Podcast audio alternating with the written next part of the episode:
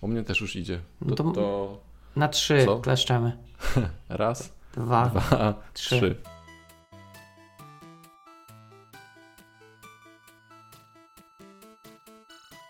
Cześć, tu Ostra Piła. Jest to odcinek 6, ten, w którym rozmawiamy o liderach.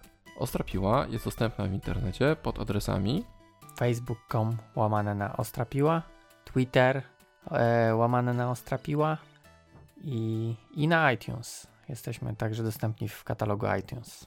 I jeszcze na ostrapiła.pl. Tak jest, czyli na stronie. Tak. Nie przedstawiliśmy się wcześniej, ale zrobimy to teraz. Z drugiej strony mówi Paweł Kasik, a z tej strony jest Jarek Stadnicki.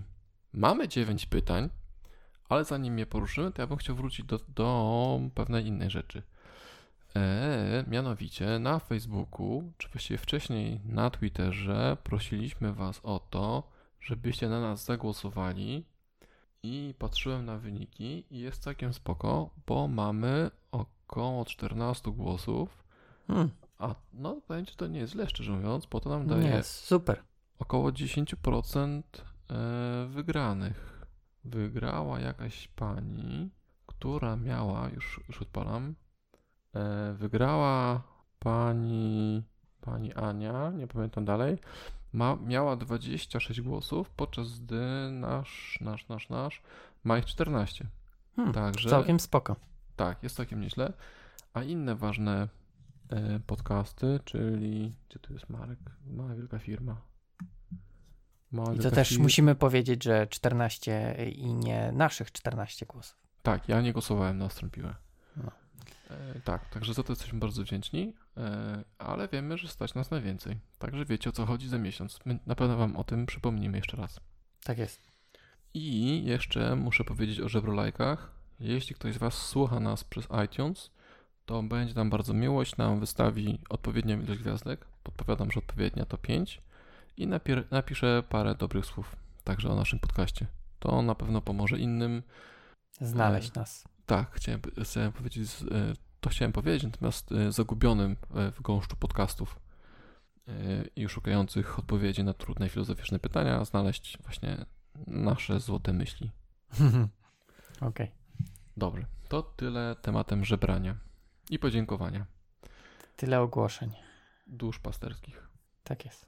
Dobra, no to... miałem zajrzeć jeszcze na Wikipedię. To Paweł, ja znowu pociągnę Ciebie tematem.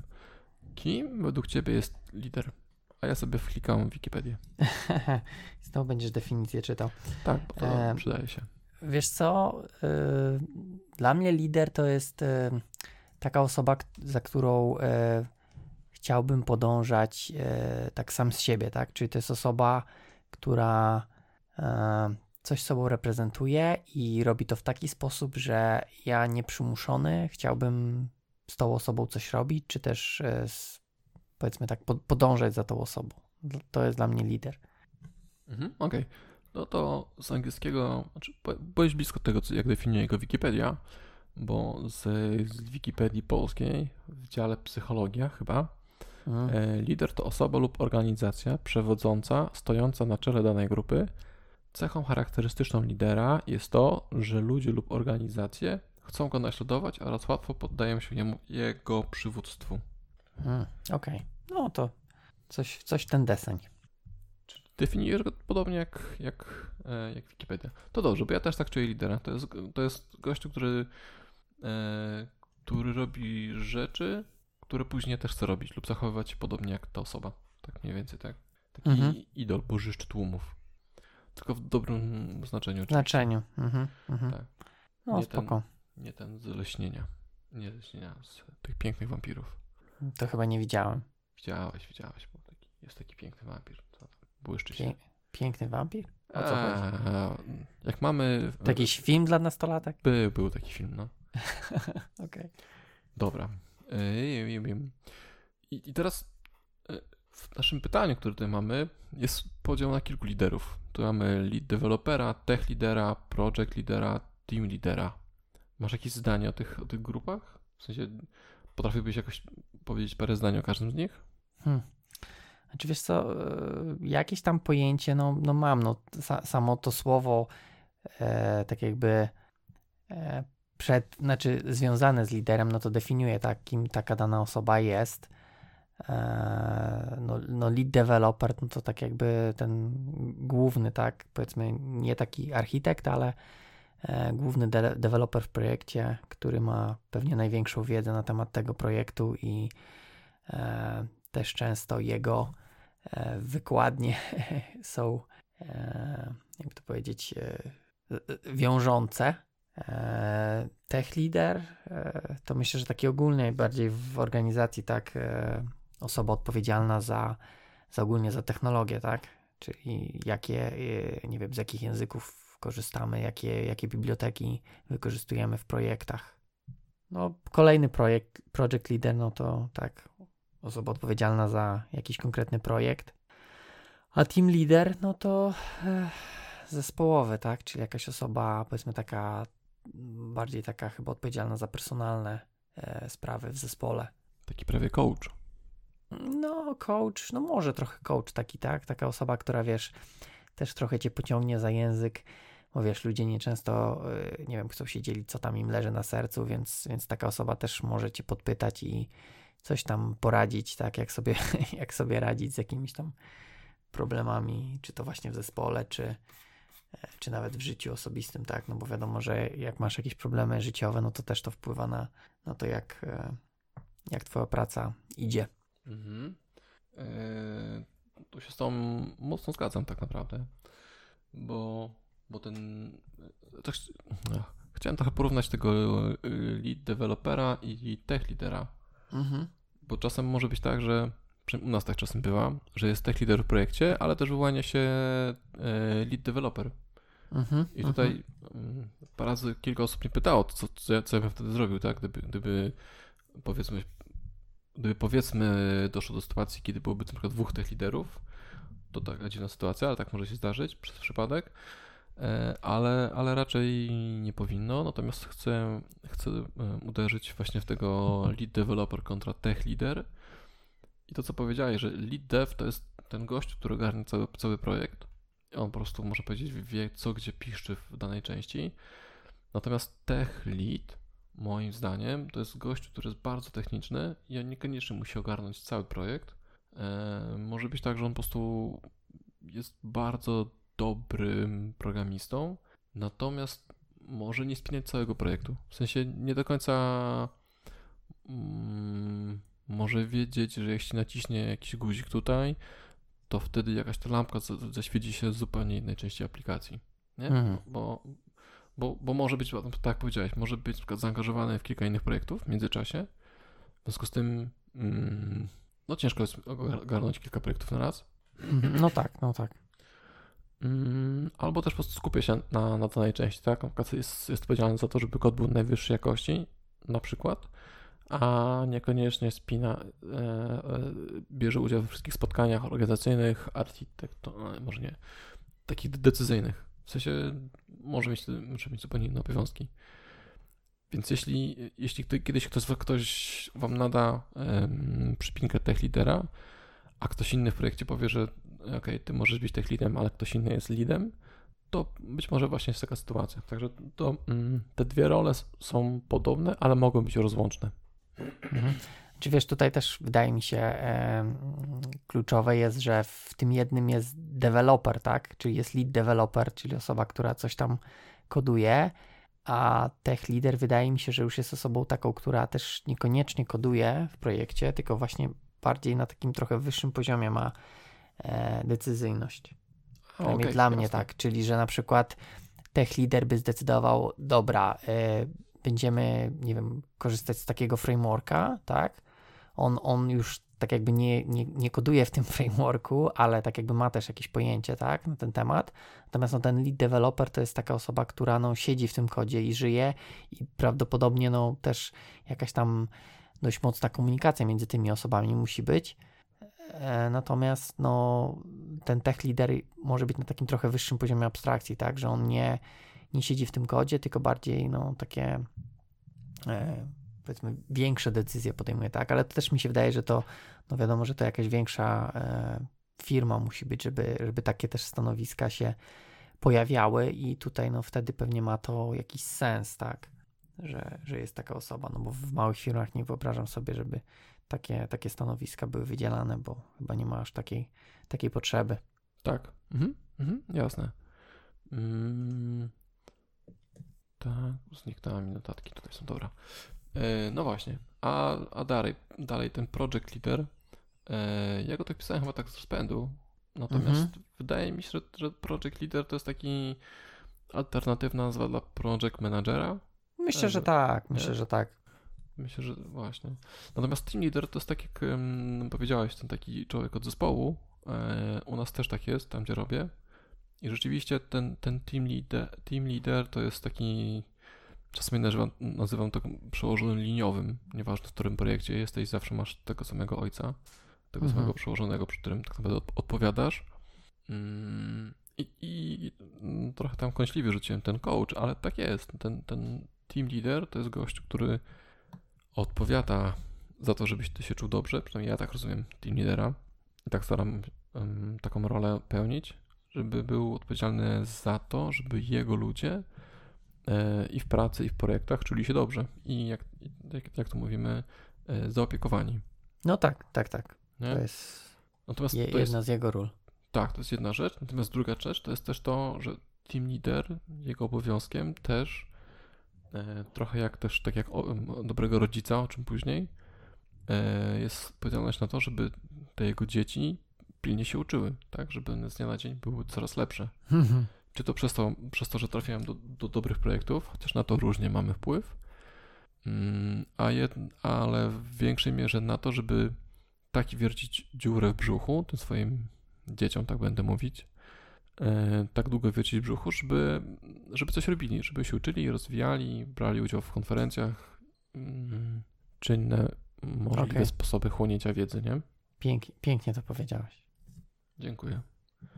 Tak ja to czuję. Natomiast jeszcze co do samego lidera, bo ja nie powiedziałem tego,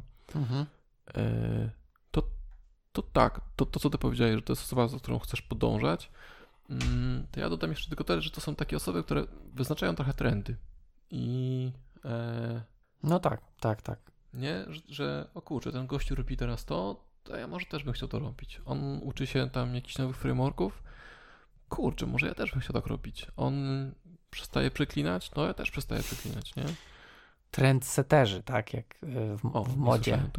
To z mody jest takie trendseterzy. Ale wiesz, to też właśnie to co mówiłem, bo wiesz, sporo osób powiedzmy takie rzeczy robi, tak, stara się coś tam używać nowego, natomiast mówię, no dla mnie lider to jest taka osoba, za którą ja bym chciał tak jakby samowolnie, tak, to nie jest coś, co mi jest narzucone, bo często też tutaj powiedzmy trochę kiepska ta może analogia, ale właśnie do tej mody to wiesz, firmy czasami starają się narzucić jakieś tam trendy, co niekoniecznie wiesz, ci odpowiadają, nie? Natomiast tutaj jest fajnie, że to jest właśnie dla mnie to jest coś, co ja widzę, że to jest dobre i widzę, że ta osoba, nie wiem, fajnie to pokazuje, czy fajnie to robi. Ja chcę sam z siebie, tak, podążać, czy naśladować tą osobę.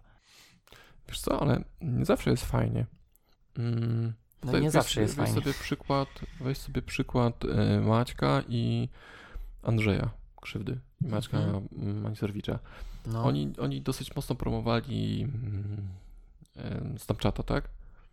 I część ludzi, pomimo tego, że nie była przekonana do Snapchata, to i tak próbowała to robić. Próbowała nagrywać filmiki, część ludzi została, przekonała się, a część ludzi odpadła. Natomiast tak czy siak, on jako duże nazwiska, powiedzmy, polskiego internetu, zaszczepili i nie narzucili, ale jednak w jakiś sposób zachęcili ludzi, tak? Spróbuj. No okej.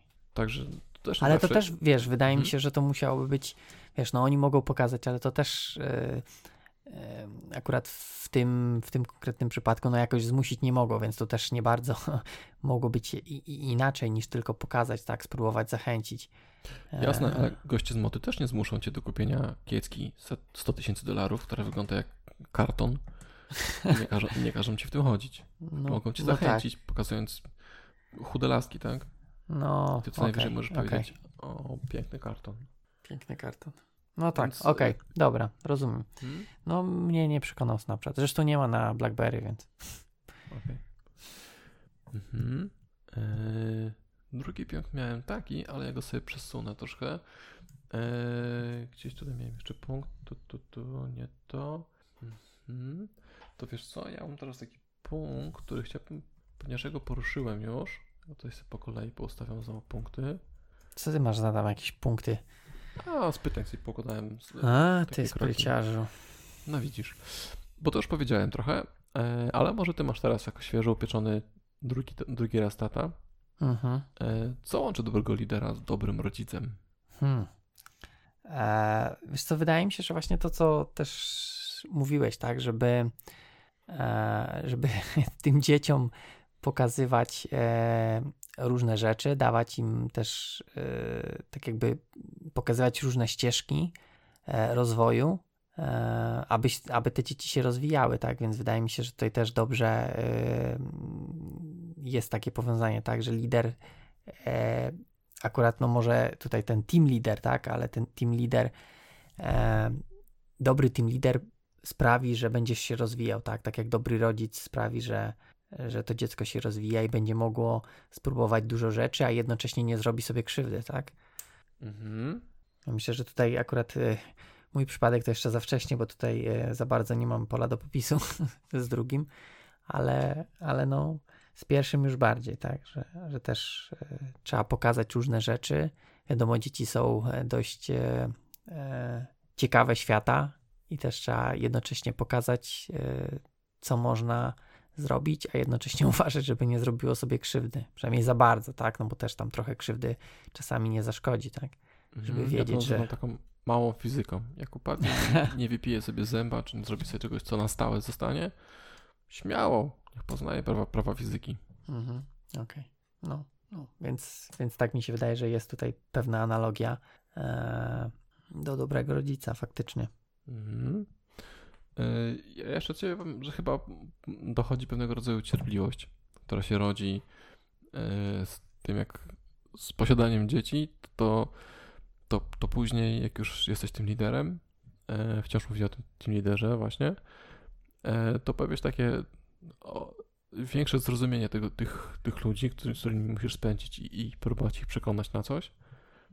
A z drugiej strony wydaje mi się, teraz tak mi przyszło do głowy, że pokazujesz tym ludziom, zakładam, że może to błędne założenie, ale zakładam, że najczęściej jest tak, że team leader jest starszy od ludzi, którym liduje. To się nie zawsze sprawdza, czasem jest odwrotnie, ale najczęściej tak jest. Mhm. Ale nie musi tak być. No nie musi być, znaczy wiesz, też starszy, wydaje mi się, że no kwestia jakiegoś tam doświadczenia, tak? Jeżeli ktoś zacznie wcześniej, no to może być młodszy, a z drugiej strony ktoś też może nie chcieć w takie kierunki iść i być, nie wiem, starszy i programować, tak? No, różnie to bywa, tak? Więc tutaj też nie ma jakiejś reguły, chociaż no faktycznie to bardziej, mówię, bardziej z jakimś doświadczeniem jest związane, tak? I też tu wydaje mi się ta cierpliwość, to też no dzieci na pewno wpływają, ale też jakiś tam przeżycie trochę tego życia, tak, uczy cierpliwości i różnych takich zachowań. Tak, no właśnie myślę. Rzeczywiście nie musisz być doświadczony wiekiem, a wystarczy, że jesteś doświadczony życiem, pięknie, żeby zostać liderem. Mhm, tak mi się wydaje, że po prostu no też tutaj dobrze mieć jakiś tam arsenał przeżytych, powiedzmy, projektów w danej roli, to wtedy człowiek buduje jakąś swoją wiedzę na ten temat, tak? No bo można jakieś tam książki czytać, tak? Ale no, z książek to można tylko sobie pogdybać, co by było, jakbyśmy się zachowali w danej sytuacji, a jednak życie potem weryfikuje, że to nie tak prosto różne decyzje się podejmuje, jak już trzeba je podjąć. Tak, to też prawda. I tutaj też mam ze sobą rozmowę o projektach, które z naszego punktu widzenia jako programistów są fajne, bo to takie projekty półroczne, muszę kasznąć. I w pierwszym rzutem myślenia stwierdziłem, o super, to jest coś, o czym każdy deweloper marzy. Zaczynasz projekt, pół roku kończysz, dajesz, zaczynasz kolejny. ale później pomyślałem sobie, że te stare projekty, których nikt nie lubi, co maintenance, ten brownfield i tak dalej, one też wiele dają i przez takie coś w życiu też trzeba przejść. To jest zupełnie inny rodzaj doświadczenia i pracy z kodem, i pracy z klientem. I gdybyś sobie żył na takich, powiedzmy, dopalaczach półrocznych, to nauczysz się prawdopodobnie technologii, być może bibliotek i frameworków, ale nie poznasz dobrych wzorców, takich, które są utrzymywalne, całe słowo. Takie, które można później utrzymywać. Nie, no chyba dobre. Znaczy, przynajmniej zrozumiałem, o co chcesz powiedzieć. No tak, no bo to półroczne projekty. Znaczy wiesz, no ktoś tam to pewnie utrzymuje, tak? Później. Tak, no jasne, wiadomo, się dzieje później. Tak. Natomiast ty wchodzisz tylko na pół roku, coś tam robisz. No to też, wiesz, to kwestia, no to co lubi, myślę, no. Nie, jest inny model pracy jednak w takim półrocznym, no bo nie, to... Nie, o to chodziło. Chodziło o to, żeby to doświadczenie, o którym zacząłeś mówić, projektowe, że jednak trzeba zebrać z każdego rodzaju projektów. Czy to są miesięczne, takie rzeczy, które trzeba zrobić i tu się liczy czas, a nie jakość. I to też musisz mieć doświadczenie w tym, bo to jest bardzo ważna wiedza tak naprawdę, na które skróty można wziąć. Okej, rozumiem. I się nie załamie. Te półroczne, czyli już trzeba odrobinę spojrzeć do przodu, później takie długie projekty, a na końcu też takie, które mają już paręnaście lat i nagle ty wchodzisz i robisz albo przepisanie, albo maintenance, tak? I z każdego z każdego pieca trzeba zjeść chleb, żeby być dobrym piekarzem. Tak, piekarzem. I myślę, że to, co teraz powiedzieliśmy, to dotyczy się zarówno tych technicznych liderów, czy tych leadów, czy tech leadów, jak i tego team lidera. Bo tak. Będziesz w stanie znaleźć analogię do technicznych rzeczy, jak i później powiedzieć swojemu gościowi, nie przejmuj się, bo to w tym projekcie są takie minusy i takie plusy, nie? Zgadzam się. No tak, to każdy rodzaj lidera skorzysta na różnych projektach, no tak jak się korzysta na różnych sytuacjach życiowych, tak, no coś tam można wyciągnąć z każdej sytuacji. Tak, lider w modzie nie zyska, no akurat w tym przypadku. Dobra, no tak. Ale odeszliśmy trochę od rodzica, a trochę od bycia rodzicem i byciem dobrym liderem. Ja bym też jeszcze dodałbym chyba, że to, co ty powiedziałeś, że jak wychowujesz dziecko, to zaczynasz brać za nieodpowiedzialność, za to, czego się uczy i jak się uczy. I tutaj chyba znowu pewna analogia może się wykształcić, czy może się pojawić w głowie lidera, że też zaczynasz brać odpowiedzialność za tego drugiego człowieka, za jego życie i los, tak? Wiadomo, że ci ludzie to nie są bezmyślne matoły i oni też coś robią, natomiast ty jesteś takim zaworem bezpieczeństwa, spadochronem czy czymś takim, tak? Jeśli ktoś nagle stwierdza, że on chce jechać w Bieszczady i tam sobie, nie wiem, zostać drwalem, no to prawdopodobnie ty jako ten tata możesz powiedzieć, przede wszystkim możesz wiedzieć, czemu tak się stało i możesz tą sytuację wcześniej uratować, a dwa, że możesz podpowiedzieć później, jaką siekierę może wybrać. Bo też nie zawsze, przynajmniej to też moje podejście jest takie, że czasem człowiekowi trzeba pozwolić odejść. To nie w tym sensie, że go zwolnić, tylko że jeśli wiesz, że on sobie nie radzi i nie idzie i to, co robi, że nie ma chemii, powiedzmy, tak, ani między człowiekiem a firmą, i człowiekiem. Że on chce robić coś innego. Przykładowo gościu czy gościuwa czuje chemię do tworzenia gier i się po prostu tutaj tym pasjonuje, a siedzi u ciebie w projekcie na maintenance i robi jakiegoś cruda. I widzisz po prostu, że jak mu ciekną łzy po oczach, bo kolejny raz robi jakiś update na bazie danych, no to może warto z nim pogadać, że szkoda sobie marnować życia i powiedzieć mu, okej, było fajnie, pracuj sobie ile chcesz, ale pomyśl, że jednak twoje serce cały czas pała miłością do pisania C++ i na przykład i gierek, tak? I w ten sposób.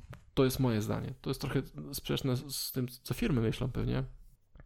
Znaczy wiesz co, czy ja wiem, no w dłuższej perspektywie myślę, że lepiej jednak się rozstać, no bo jak taka osoba nie jest faktycznie szczęśliwa i bardziej, wiesz, no też pytanie, no bo na pewno nie wszyscy są szczęśliwi w swojej pracy. Pytanie, wiesz, czy to im przeszkadza, no bo zakładam, że sporo osób wykonuje pracę nie będąc z niej zadowolonym. A no widzisz. Tylko dlatego, żeby mieć... No to powiedz. No, wiesz, no może, wiesz, no on może te gry kochać, ale no jednak jakaś tam sytuacja zmusza go do tego, żeby jednak pracować w maintenance, bo jest praca, a na przykład w grach, wiesz, w grach też nie jest tak różowo, więc to... Oczywiście.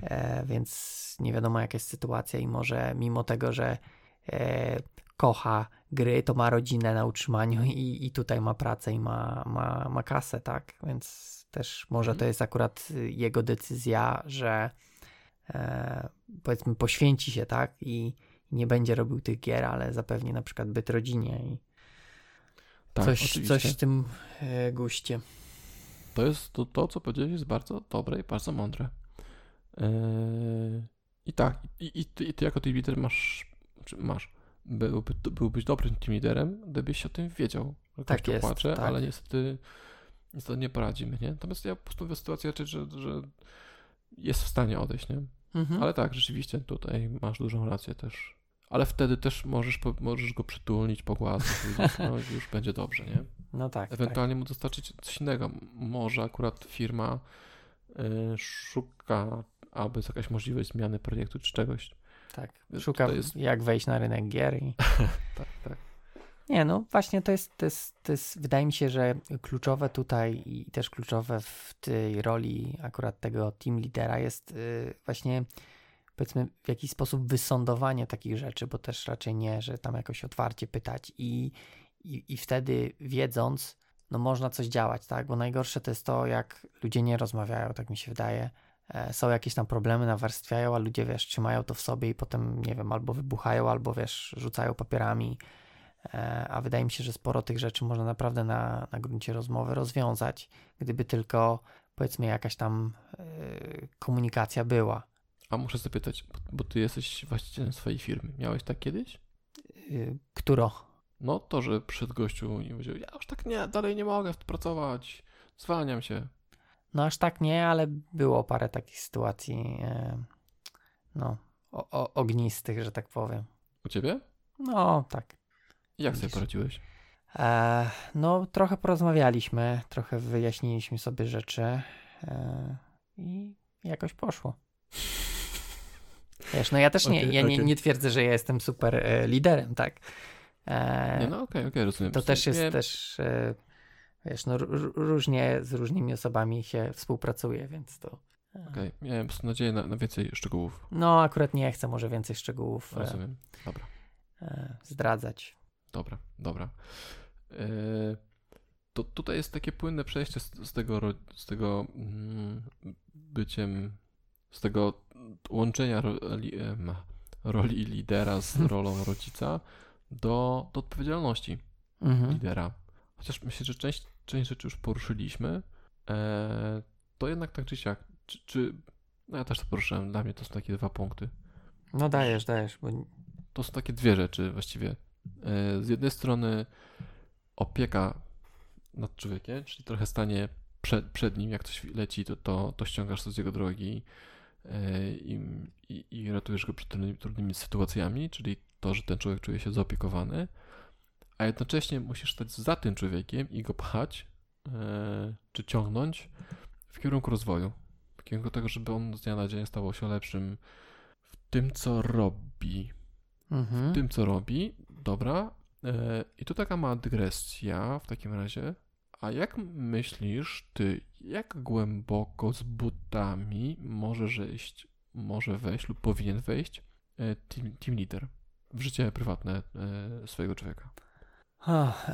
Wiesz co, wydaje mi się, że na tyle, na ile pozwoli dana osoba. Znaczy, no może też nie za głęboko, ale no czasami trochę tam trzeba się otworzyć, tak jak mówię, no bo jakieś tam problemy domowe wpływają na to, jak człowiek się zachowuje w pracy i to też nie chodzi, żeby właśnie wchodzić komuś z butami w życie, tylko żeby jakoś te problemy zdiagnozować, bo też może być tak, że osoba nawet nie zdaje sobie sprawy, że jakieś tam problemy, wiesz, w domu wpływają na to, jak dana się osoba zachowuje. Może dla niej to nawet nie jest, nie widzi, że to jest jakiś tam problem, tak? Tylko ktoś zgłasza obok, no i taki team leader powinien jakoś takie problemy zaadresować, więc no, wydaje mi się, że trochę powinien, ale musi to być jakoś tam dość delikatnie zrobione, tak, żeby też nie było jakoś tak super szokiem dla danej osoby jakaś tam, wiesz, rozmowa, czy w ogóle team leader, wiesz, przychodzi i mówi, a wiesz, słuchaj, wiem, że tu masz takie problemy i tutaj coś tam i tego, a ta osoba w ogóle, nie wiem, może myślała, że trzyma to przed wszystkimi w tajemnicy, czy coś takiego, no. Mhm. A jeszcze jedno takie pytanie, podobne trochę, bo czy team leader względem swojego człowieka, czyli powiedzmy mamy jakiegoś tam normalnego dewelopera i mamy tego team leadera i teraz czy w hierarchii on jest wyżej nad tym człowiekiem? To jest pytanie to trochę podchwytliwe, bo mam zaraz za nim drugie. Zaraz masz drugie. Wiesz co, no nie wiem, czy jest wyżej, to też jakoś wydaje się, no wiesz, to słówko lider coś tam jakby tak sugerowałoby, żeby był wyżej, ale czy wyżej? To już chyba też zależy od jakiejś tam hierarchii firmowej. Nie wiem. Wydaje mi się, że mogą być i takie rozwiązania. Nie wiem, jak u was to jest. Czy to jest jakiś tam przełożony danego człowieka, czy to jest osoba, powiedzmy taka, bo też czasami trudno umieścić tego team lidera, no bo on jest jakimś takim no albo właśnie liderem zespołu, czyli ma jakąś grupę ludzi pod sobą, tak? I teraz, no nie wiem, wydaje mi się, że jest jednak gdzieś tam wyżej w hierarchii. Tak jak sobie próbuję go umiejscowić gdzieś tam w jakichś hierarchiach. O ile w ogóle jest jakaś hierarchia w firmie, bo wiesz, może być tak tylko jakieś takie teraz te modele są nowoczesne. Firy, coś tam, no, kolory coś. Takie. Wiem. No. Parę razy to słyszałem, ale jeszcze nie rozróżniam tych kolorów. Dobra. Czyli czujesz, że powinien być, że lider jest troszkę wyżej, nie? Czyli no troszkę wyżej, ale to też właśnie w sposób jest przełożonym. No, ale to też musi być tak właśnie, wiesz, no przełożony to trochę od razu buduje taki dystans, tak? Przynajmniej to jest właśnie, no. I to jest ta podchwytliwa część, no. Bo mówi się, czy nie mówi się, ale gdzieś tak czytałem, czy słyszałem, że menadżerowie nie powinni się przyjaźnić, tak? Z podwładnymi, że tak powiem, takiej hierarchii, bo jest ciężko. W sensie ciężko się przyjaźnić z szefem. No i teraz tutaj dochodzimy też do tej sytuacji. Wiem, że to jest dygresja, ale jednak. Co o tym sądzisz? Wiesz co?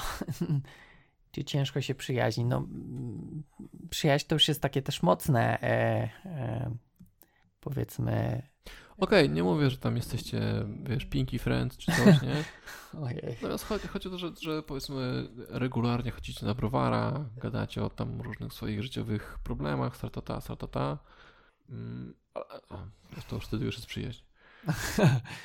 Wiesz co, no nie wiem, no ja też tak jakoś, wiesz, wydaje mi się, że może takie podejście, wiesz, że nie koleguj się z szefem, czy w zasadzie to bardziej jest chyba w drugą stronę, że szef się nie powinien kolegować, bo potem na przykład trudniej zwolnić taką osobę, czy coś takiego jak trzeba. Albo upomnieć, no. No, czy upomnieć. To bardziej w drugą stronę. To ja bym się spodziewał, że pracownicy chcą się z szefem przyjaźnić, bo wtedy, wiesz, jakieś dodatkowe benefity. Okej, no dobra. To w takim razie to z drugiej strony patrząc. Czy będąc team liderem powinieneś się kolegować ze swoimi dziećmi? No wydaje mi się, że tak, no. Może. No bo to też. No. Ale to też właśnie. Nie powinno być na siłę, tak? Jeżeli czujecie, że jakieś tam fluidy pozytywne są, że możecie się dogadać, no to nie widzę powodu, dla którego miałoby to, wiesz, nie sztucznie będziemy tutaj dystans, bo gdzieś tam w książce napisali, że nie.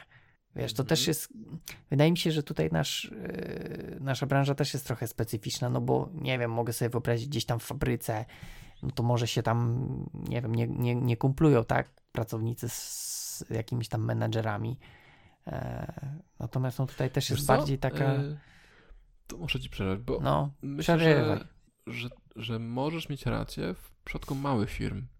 Natomiast znam lub znałem różne osoby w korporacjach i takie teraz powstaje to całe pokolenie, o którym się pisze, że jest strasznie niewymagające, tylko...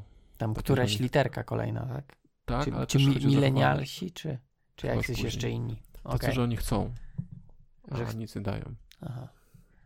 No i teraz masz tych ludzi pod sobą, powiedzmy, tak? No i teraz chcesz się z nimi przyjaźnić, natomiast oni nic nie robią, a ty nagle czujesz presję od szefostwa, od tam strategicznych, technologicznych CTO-ów, CT, coś tam, CFO i tak dalej. Twoja setka ludzi ma się rozwinąć w technologii tam X. I ty idziesz do tych ludzi i mówisz, no ziomalki od piwa, nie? Nauczcie się tego. Oni mówią, stary, spieprzaj. Gramy tam sobie w cywilizację, nie? No ale to też taki już przypadek trochę, wydaje mi się, wiesz, ekstremalny, tak, to po pierwsze. Się, tak, może być. Może być, ale po drugie zakładam, że żaden team leader, powiedzmy, na takim poziomie nie zarządza setką osób, tylko są mniejsze teamy. Nie, no bo poczekaj, bo wiesz co, chodzi mi o to, że no, ze setką osób raczej nie da się takiego czegoś zrobić, no co mam tak jakby w głowie.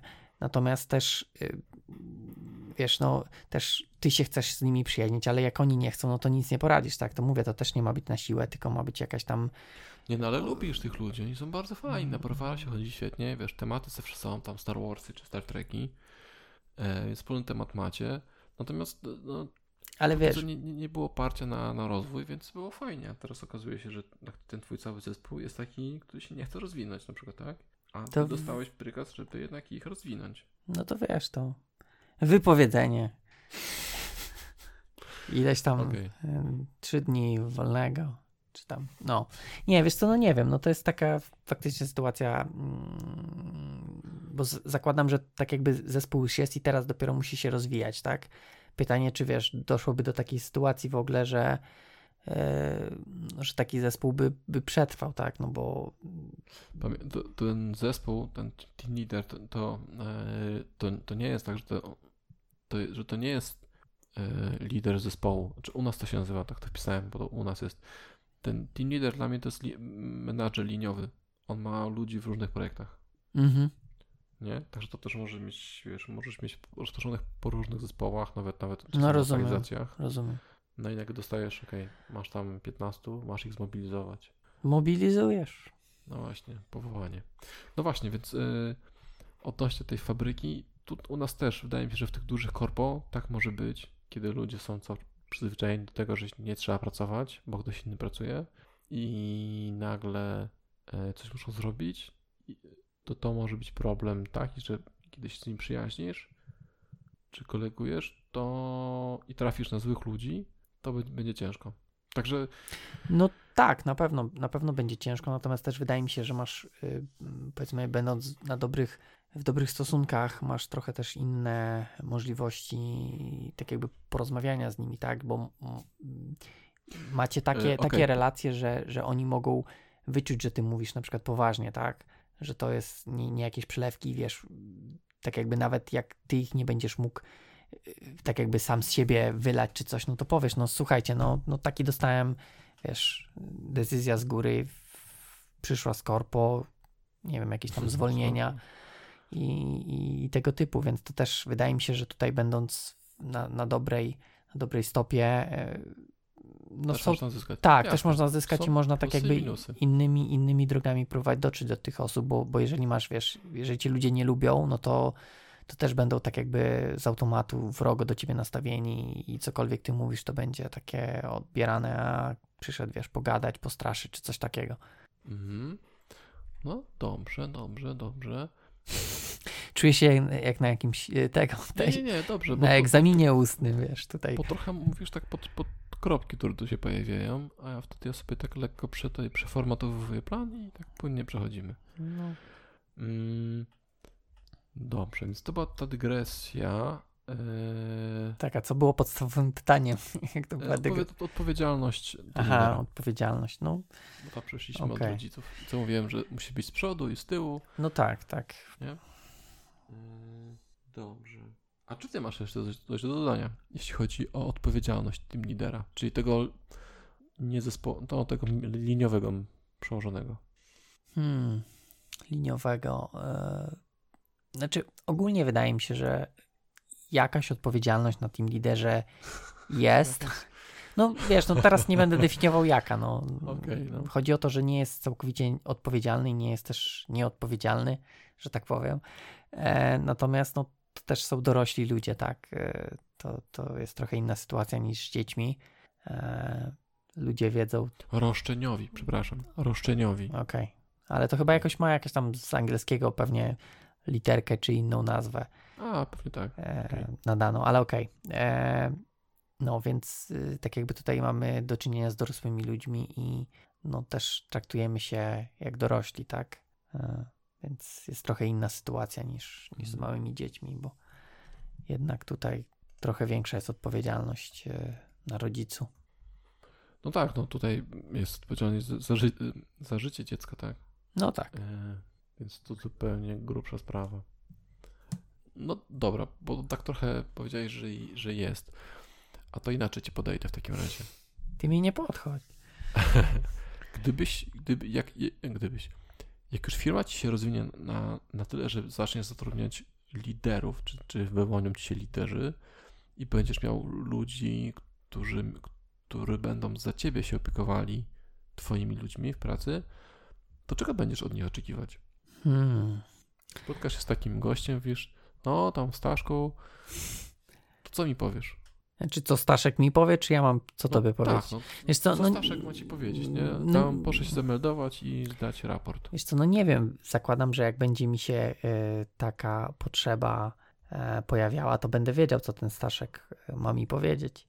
Bo w tej chwili no, też nie mam potrzeby, to zakładam, że też nie wiem, co ten Staszek mógłby mi powiedzieć. No. To też rozumiem.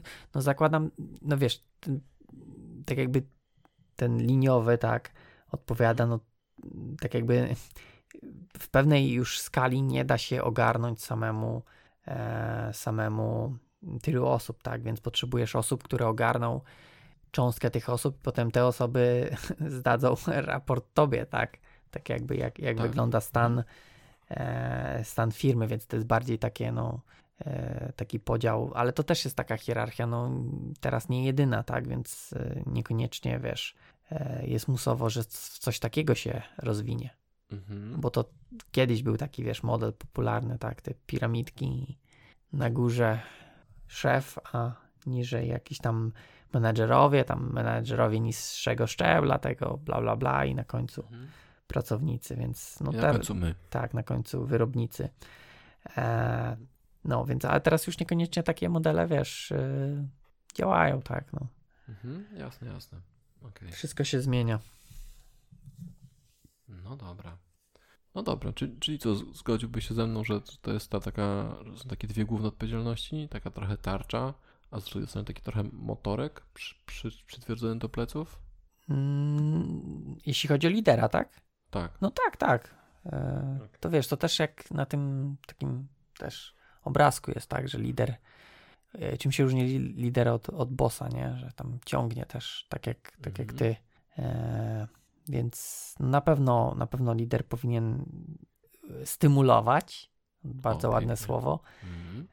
Natomiast też trochę powinien tej ochrony dawać. Okej. No dobrze. No dobra, więc tak. Wiemy, kim jest lider. Wiemy, co ma wspólnego z rodzicem. Wiemy, jaką ma odpowiedzialność, a kolejne pytanie jest takie. Czy dobremu liderowi wystarczy charyzma, empatia, czy jednak ludzie muszą go wcześniej znać, aby odczuł szacunek, żeby zdobył szacunek wśród ludzi? O, ciekawe. Wiesz co, wydaje mi się, że nie muszą go znać, ale faktycznie taka charyzmatyczna osoba będzie miała dużo łatwiej, bo wydaje mi się, że tutaj też jest dość ważna cecha, aby dało się, powiedzmy, tych ludzi zachęcić i tak jakby sprawić, że będą chcieli za nami podążać. Więc wydaje mi się, że nie muszą wcześniej znać. Poza tym ten szacunek to tak też brzmi, wiesz, tak trochę, wydaje mi się, za bardzo. Wiesz, to nie chodzi o to, żeby jakoś tam, nie wiem, w pas się kłaniać, tak, przed liderem. Nie, czy chodzi o respekt, czy o gwiazdki na GitHubie na przykład, nie? No bardziej, żeby tak jakby uznawać, tak, to, czyli tak jakby to, co mówiłem, tak, że jak coś ten lider mówi, no to nie jestem jakoś tam wrogo nastawiony, tylko tak jakby zakładam, że ta osoba ma jakieś moje dobro na celu i no nie mówi. Skąd wiesz, że Tomego nie znasz? Jeszcze raz? Skąd wiesz, że ma twoje dobro na myśli, jeśli go nie znasz? A czy wiesz, no w pewnym momencie go poznasz, natomiast nie musisz go znać. Wiesz, założyłem, że w tym pytaniu chodzi o to, że to musi być osoba, która jest już była w zespole dłuższy czas i po prostu awansowała na lidera. Coś takiego, tak? To wiesz, no to nie jest tak, że od razu wiesz, że ma... Oczywiście daną osobę trzeba poznać, ale to nie musi być jakiś tam, nie wiem, długi okres czasu, tylko no wiesz, poznasz osoby po działaniach, tak? Zobaczysz, co dana osoba mówi, co robi i jakieś tam zdanie, no każdy sobie wyrabia. Okej. Tylko teraz zobacz, tutaj są... Ja bym powiedział tak, że w tym pytaniu są takie dwa. Czy dobry lead to jest gościu, który niewiele potrafi, albo mało go znam, natomiast świetnie mówi, czaruje ludzi, po prostu się uśmiecha. To ja tak tego nie odebrałem. No tak ja rozumiem. Czy dobrym leadowi wystarczy charyzma, empatia, czy jednak ludzie muszą go wcześniej poznać? I teraz...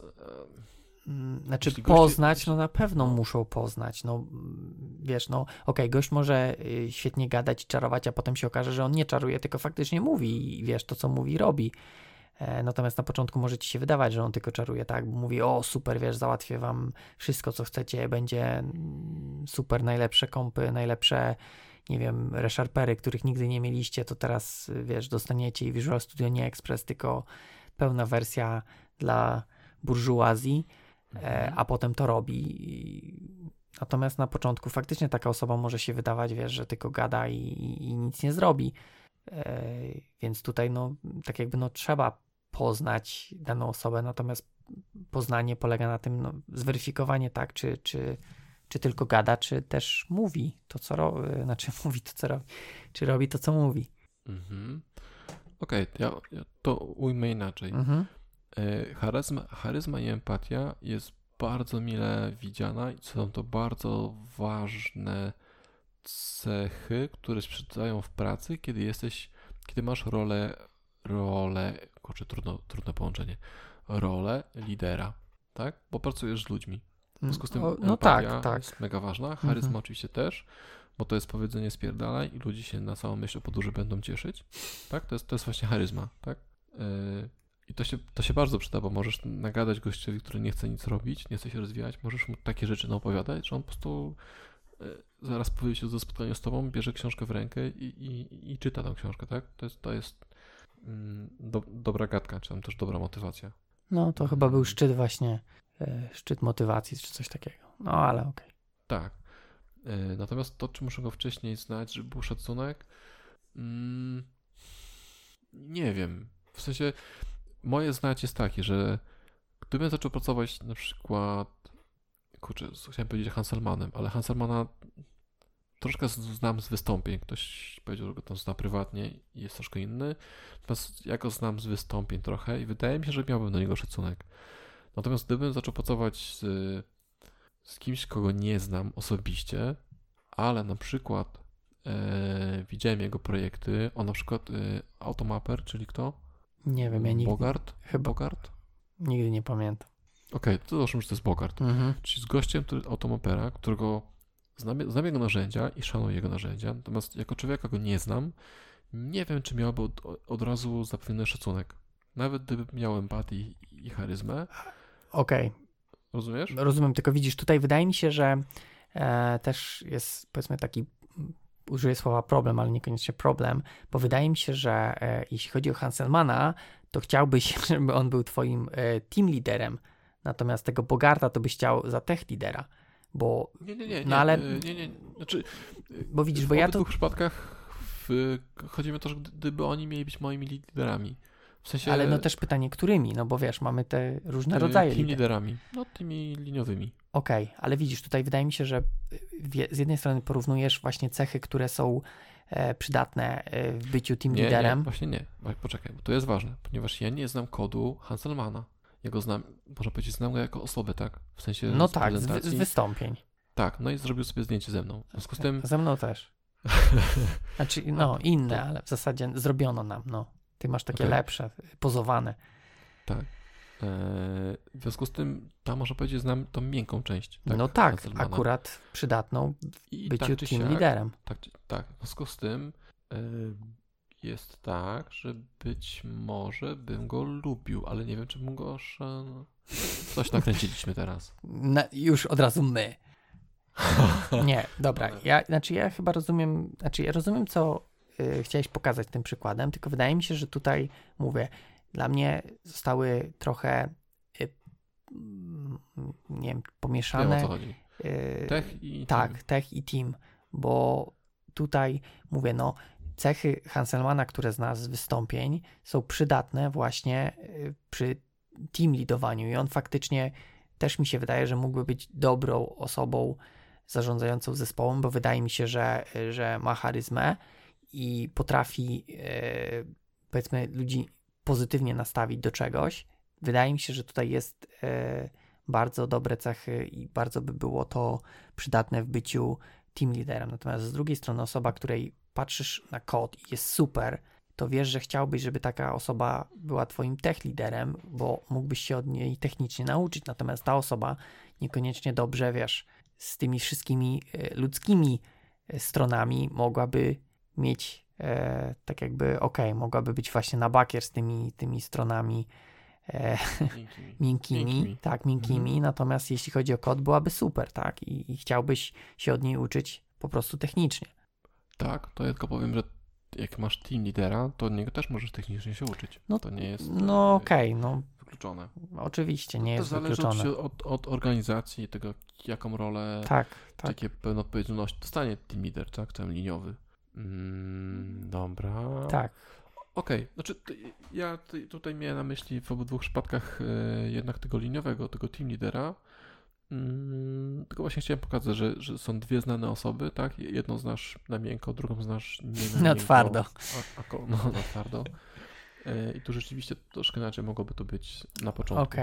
Znaczy mówię, no dla mnie to pytanie ja to trochę inaczej zrozumiałem, bo ja zrozumiałem, że to musi być osoba tak jakby długo znana w zespole i uważam, że nie. Natomiast na pewno musisz tak jakby poznać się na tej osobie. W sensie, wiesz, nie będzie tak, że pierwszy dzień ktoś przychodzi i mówi pięknie, wiesz, mową oratorską i super wygłasza rzeczy i teraz o tak, super, już będzie i mu ufam i wierzę i w ogóle. No zawsze jest jakaś tam niepewność i bierze się jakieś tam takie nowe osoby, no jakiś tam bufor bezpieczeństwa czy coś takiego. Natomiast no, to nie jest potrzebny długi czas, żeby się poznać na takiej osobie. Ja to tak rozumiałem, że... Jasne. Czyli co? Charyzma i empatia są ważne, ale nie wystarczą. Tak się wydaje. Tak. I żeby się dobrze pracowało z tym liniowym, tak będę mówił w skrócie, to trzeba się poznać bliżej i zbudować relacje. Mhm. Pozdrawiam Natalię, ona wie. Ona nas uczyła o relacjach. Mam nadzieję, że nie w bazach danych. Nie. Tak jak w tym rysunku, tak? Jak ludzie widzą relacje, jak ja widzę relacje. Domyślam się, ale nie widziałem. Nie? To poszukam. Nie. Jak mi się uda znaleźć. Dobra. A gdzieś tam na wykopie był taki, wiesz, jak ludzie widzą relacje, czy tam parka trzymająca się za rękę, jakieś tam serduszka w powietrzu, a obok rysunek, wiesz, baza danych i jakieś tam tabele połączone, klucze obce. Tak, też tak mam. Też już teraz tak to widzę. No. Już zboczenie zawodowe. Tak. A teraz takie pytanie. Mhm. Ponieważ tutaj powiedzieliśmy, że trzeba się poznać trochę dłużej, tak? To pytanie takie jest, później wymienimy oczywiście autorów pytań, jak z teamu seniorów wybrać tego jednego, który będzie tech leadem, tak żeby inna nie była urażona? To trudne pytanie. Ja mam odpowiedź bardzo prostą. No to dajesz, jak masz. Lidera się nie wybiera. Oh. Lider pojawi się sam. Tak naprawdę. Jeśli masz bandę seniorów i oni ze sobą pracują, to znajdzie się tam jeden człowiek, najczęściej, który ma trochę niewyparzony język, bo to tak najczęściej jest, który weźmie na siebie tą odpowiedzialność za to, co robią. I proszę bardzo, poczekaj tydzień, masz lidera. Mhm, okej. Okay. Tak naprawdę. No. To jest moje podejście. Jak to się nie sprawdzi, to wtedy dopiero można szukać. Okej, rozumiem. No, zgodzę się, tak, że faktycznie często jest tak, że to samoistnie pojawia się taka osoba. Jeszcze powiem od siebie coś. Znowu. A to mam pozostałe rzeczy to są nie od ciebie? Nie, ja mam tu taki skrypt, którego czytam. Okej. Okay. A powiemy coś o sponsorach? A mamy jakichś sponsorów? No właśnie, nie mamy sponsorów. No. Dobra, to już powiedzieliśmy. Tak. Jak słuchają nas mądrzy ludzie, to wiedzą, o co chodzi. Mnie ktoś kiedyś zapytał, co by było, gdybym był w projekcie i byłby dwóch liderów. Ja odpowiedziałem, że ten drugi byłby mądrzejszy ode mnie, to bym spokojnie ustąpił. Aha, że ty był pierwszym, tak? No nie, w sensie trafiam do projektu na przykład z Pawłem Kasikiem i on jest też dobry tak samo jak ty, no i co, i co ty wtedy robisz? Ja mówię, no nic nie robię, jak jest lepszy ode mnie, mówi mądre rzeczy, no to ja sobie daję krok w tył i niech sobie Paweł liduje, nie? Mhm. Ale wiesz, pytanie, czy też to, że on mówi mądre rzeczy, tak jakby powoduje, że ty też nie możesz mądrych rzeczy mówić? Bo tutaj też tak... Rozumiem. To było raczej na tej zasadzie, że ta druga osoba też chce lidować, nie? Mm-hmm. No okej, no. W porządku. To tutaj też nie... Z doświadczenia wiem, że liderowanie to nie są przyjemne rzeczy, to nie są... przyjemne rzeczy, źle powiedziane. To nie są proste rzeczy. To nie jest, że ktoś ci mówi, jesteś liderem, w związku z tym nawet świat staje się bardziej różowy, możesz wszystko. Mhm. Tak, podwyżka autosłużbowa i w ogóle. Tak. Zrobię taką zajawkę, bo o tym też chcę pogadać z tobą. Co się dzieje, jak człowiek awansuje? Bo część z nas pewnie cały czas myśli, że jak idę w górę, czy to tam w tym technicznych, czy nietechnicznych, to później jest coraz lepiej, coraz mniej muszę robić, jest coraz w ogóle piękniejszy świat. A ja ze swojego doświadczenia wiem, że jest coraz trudniej, jest coraz więcej roboty i jest coraz gorzej. Tak jest. Więc to była zajawka kolejnego trzeba odcinka, wpisać. Który będzie. Tak, trzeba kiedyś tam. Tak, więc jeśli ktoś by na przykład ze mnie chciał zdjąć rolę liderowania i na przykład wiem, że ten człowiek jest w stanie to pociągnąć i zdejmuje ze mnie odpowiedzialność za ten projekt, to ja jeszcze z pocałowaniem ręki przysłowiowym.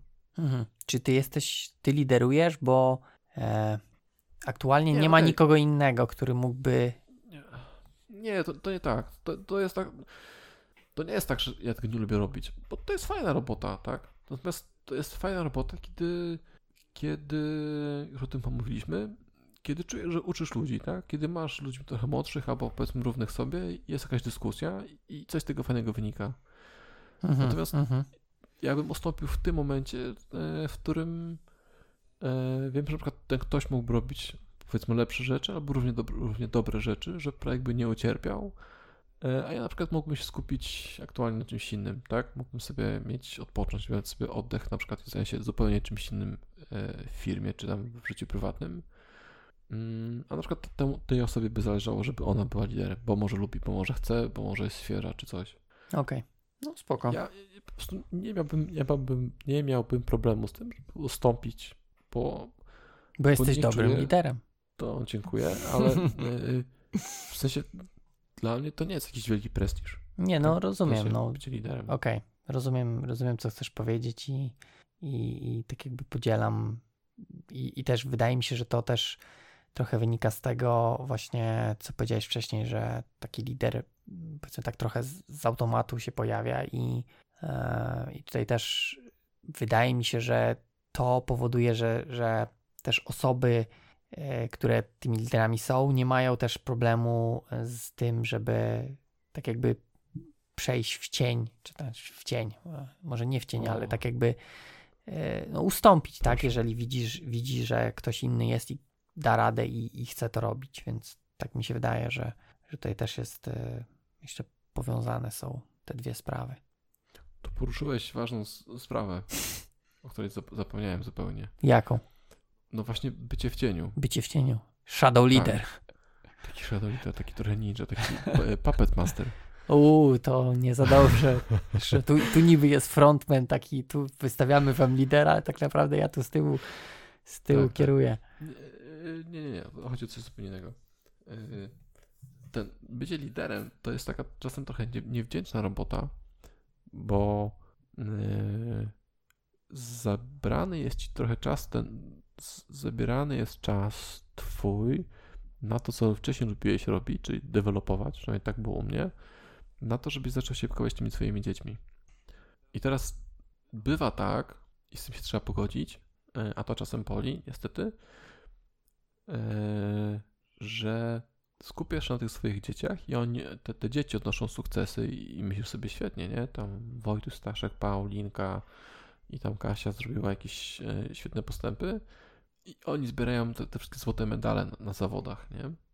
Natomiast ty myślisz sobie, to są moje dzieci i czasem jest tak, że zostajesz odsunięty w tył. W sensie to nie ty masz ten medal, tak? Myślisz sobie, ja też to mogę powiedzieć, też mogę zrobić tę prezentację, ja też to wiem, natomiast ten krok daje w tył po to, żeby to oni mogli to zrobić, żeby to oni zabłysnęli. Odmieńcie sobie poprawnie.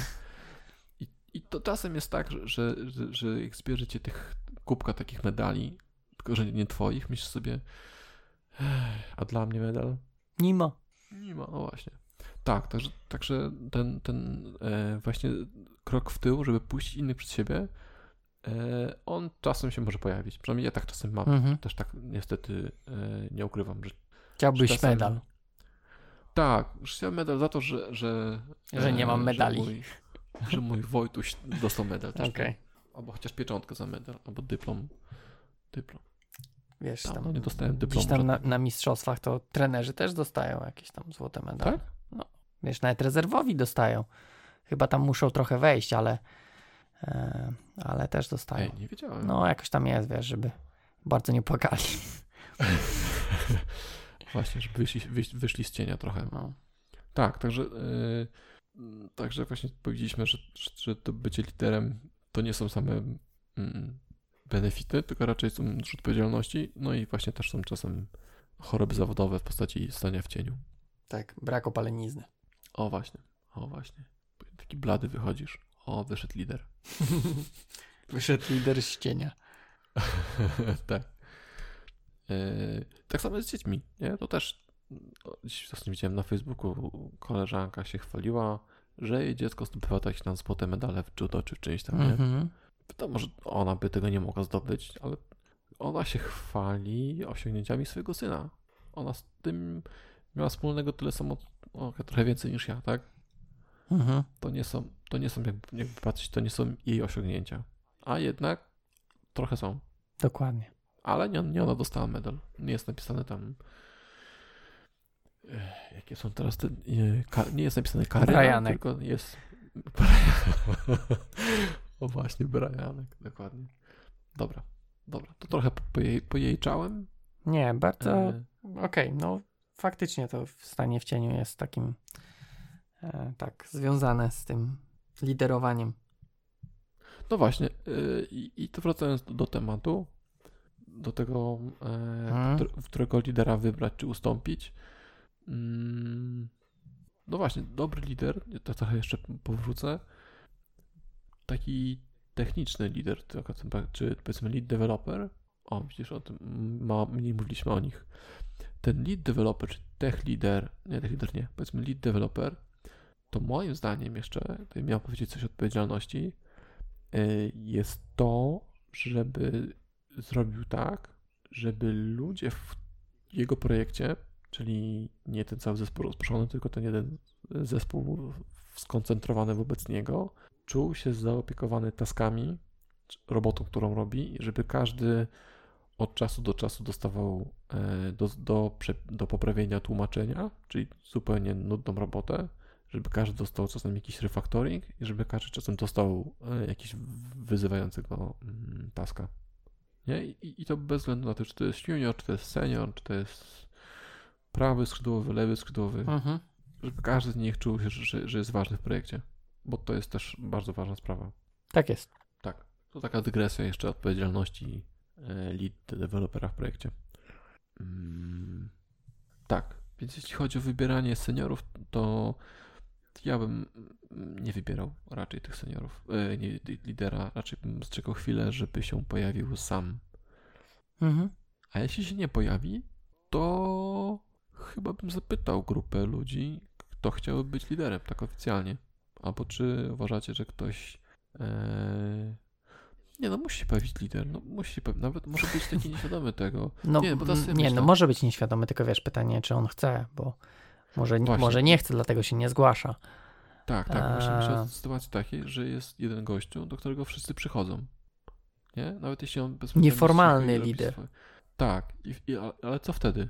Jest taki Wojtuś, przekonany Wojtek, ale już do końca życia będziesz Wojtusiem z przykładów. Jest taki Wojtuś właśnie, i on sobie tam siedzi, do niego przychodzą ludzie, i on im pomaga, odpowiada i robi swoje. A oni przychodzą, on pomaga. No i on mimo wchodem zaczyna być tym liderem. Tylko może być taki problem, teraz trochę sobie filozofuję, że on na przykład właśnie chce być takim cichym, on nie chce z klientem gadać. Już? W sensie, bo... Śmiało, tak, ja myślę teraz. Okej, ty myślisz. Może tak być. Dobrze ci poszło, no. Nie, bo chciałem coś powiedzieć, ale chyba się zakręciłem. Wiesz, no tutaj może właśnie wkroczyć powiedzmy team leader i taką osobę no, spróbować, wiesz, porozmawiać, bo może taka osoba, wiesz, nie wie, że mogłaby to robić i może, wiesz, ma jakieś tam obawy, które niekoniecznie są faktycznie obawami i tutaj, wiesz, jakaś też rozmowa może spowodować, że ten Wojciech jednak tym liderem zostanie, tak? To, wiesz, to są sytuacje no, przeróżne i to też zależy od innych pozostałych cech danej osoby, bo może być jednak jakaś tam introwertyczna osoba i nic z tego nie będzie i wiesz, tylko da się porozmawiać z tą osobą, nie wiem, o jakichś tam bugach w kodzie i super wydajnych sposobach rozwiązywania problemów, a niekoniecznie taka osoba się nadaje na jakieś tam lidowanie techniczne nawet. Mhm. Jak tam myślenie u ciebie? No i co wtedy? No, znaczy, no to taka osoba, no nie powinna być, tak? No, albo spróbować inną osobę wybrać, albo wiesz, no też można kogoś zatrudnić z zewnątrz. Ale to wtedy mamy ten problem z Hanselmanem i Bogardem. Czyli jaki problem? To... No w sensie przychodzi nowy gościu, no i teraz przychodzi gościu po pierwsze nowy do firmy i nagle PM, czy tam szef mówi, okej, od tej pory drugi Wojtuś będzie waszym liderem technicznym. No ale to... Ty gościa w ogóle nie znasz. No dobrze, nie znasz faktycznie, ale to wiesz, to po pierwsze to nie jest tak, że przychodzi i mówi, bo na pewno wcześniej, jak był ten problem z wyborem, no to nie wiem, była pewnie jakaś komunikacja, było powiedziane, no słuchajcie, no potrzebujemy taką osobę, możemy tą osobę wybrać albo tak jakby z zespołu, albo spróbować kogoś zatrudnić. Wiesz, to nie jest tak, że wiesz, przychodzisz w poniedziałek do pracy i się okazuje, że masz nowego lidera, bo się wszystko stało przez noc. No może być, no ale no chyba, że byłeś na urlopie, no nad morzem tydzień i nie wiedziałeś. Nie, no wydaje mi się, że jeżeli to jest jakaś tam zdrowa sytuacja, to jest ta komunikacja i wszyscy są świadomi, jakie są potrzeby i jakie są rozwiązania obecnie dostępne i co się stanie w przypadku, gdy się nie uda w taki sposób na przykład tą osobę pozyskać. No, nie wiem, tutaj mi się wydaje takie horror stories przedstawiasz, wiesz, że przychodzisz, a tu pewnego dnia nowy ludzi. Na twoim miejscu siedzi w ogóle. Tak, nie? Na twoim miejscu i... Pije z twojego kubeczka. No, więc mówię, no wydaje mi się, że to jest wszystko do jakoś tam do ogarnięcia po ludzku, jak tylko tam będzie rozmowa. Mhm. No dobrze, a co w sytuacji, kiedy jest dwóch seniorów i każdy z nich chciałby być litem? I żaden nie ustąpił. Żaden nie ustąpił. Tak, ja mówię, zwolnić. Że Łukasik nie daje rady, a Łukasik mówi, że Stadnicki nie da rady, nie? I wiesz. Obu wywalić. Nie, no nie, bo nie, no, są dobrze technicznie, tylko... Nie wiem, no to może rozdzielić na dwa zespoły. Pola zimną wodą, tak? No, wiesz co, no... Taka, no mówię... No to jakbyś to u siebie rozwiązał? Ja bym próbował, podzielić, tak? Czyli na przykład dwa zespoły robić. No ale ten sam projekt? A czemu ten sam? No masz projekt. No ale masz jeden tylko projekt? No masz powiedzmy jeden projekt, duży, nie? Nazwijmy go sobie... To dzielisz ten projekt na jakieś Google. Tam masz projekt Google, podprojekty i tutaj robisz no i tak. Google Searcha.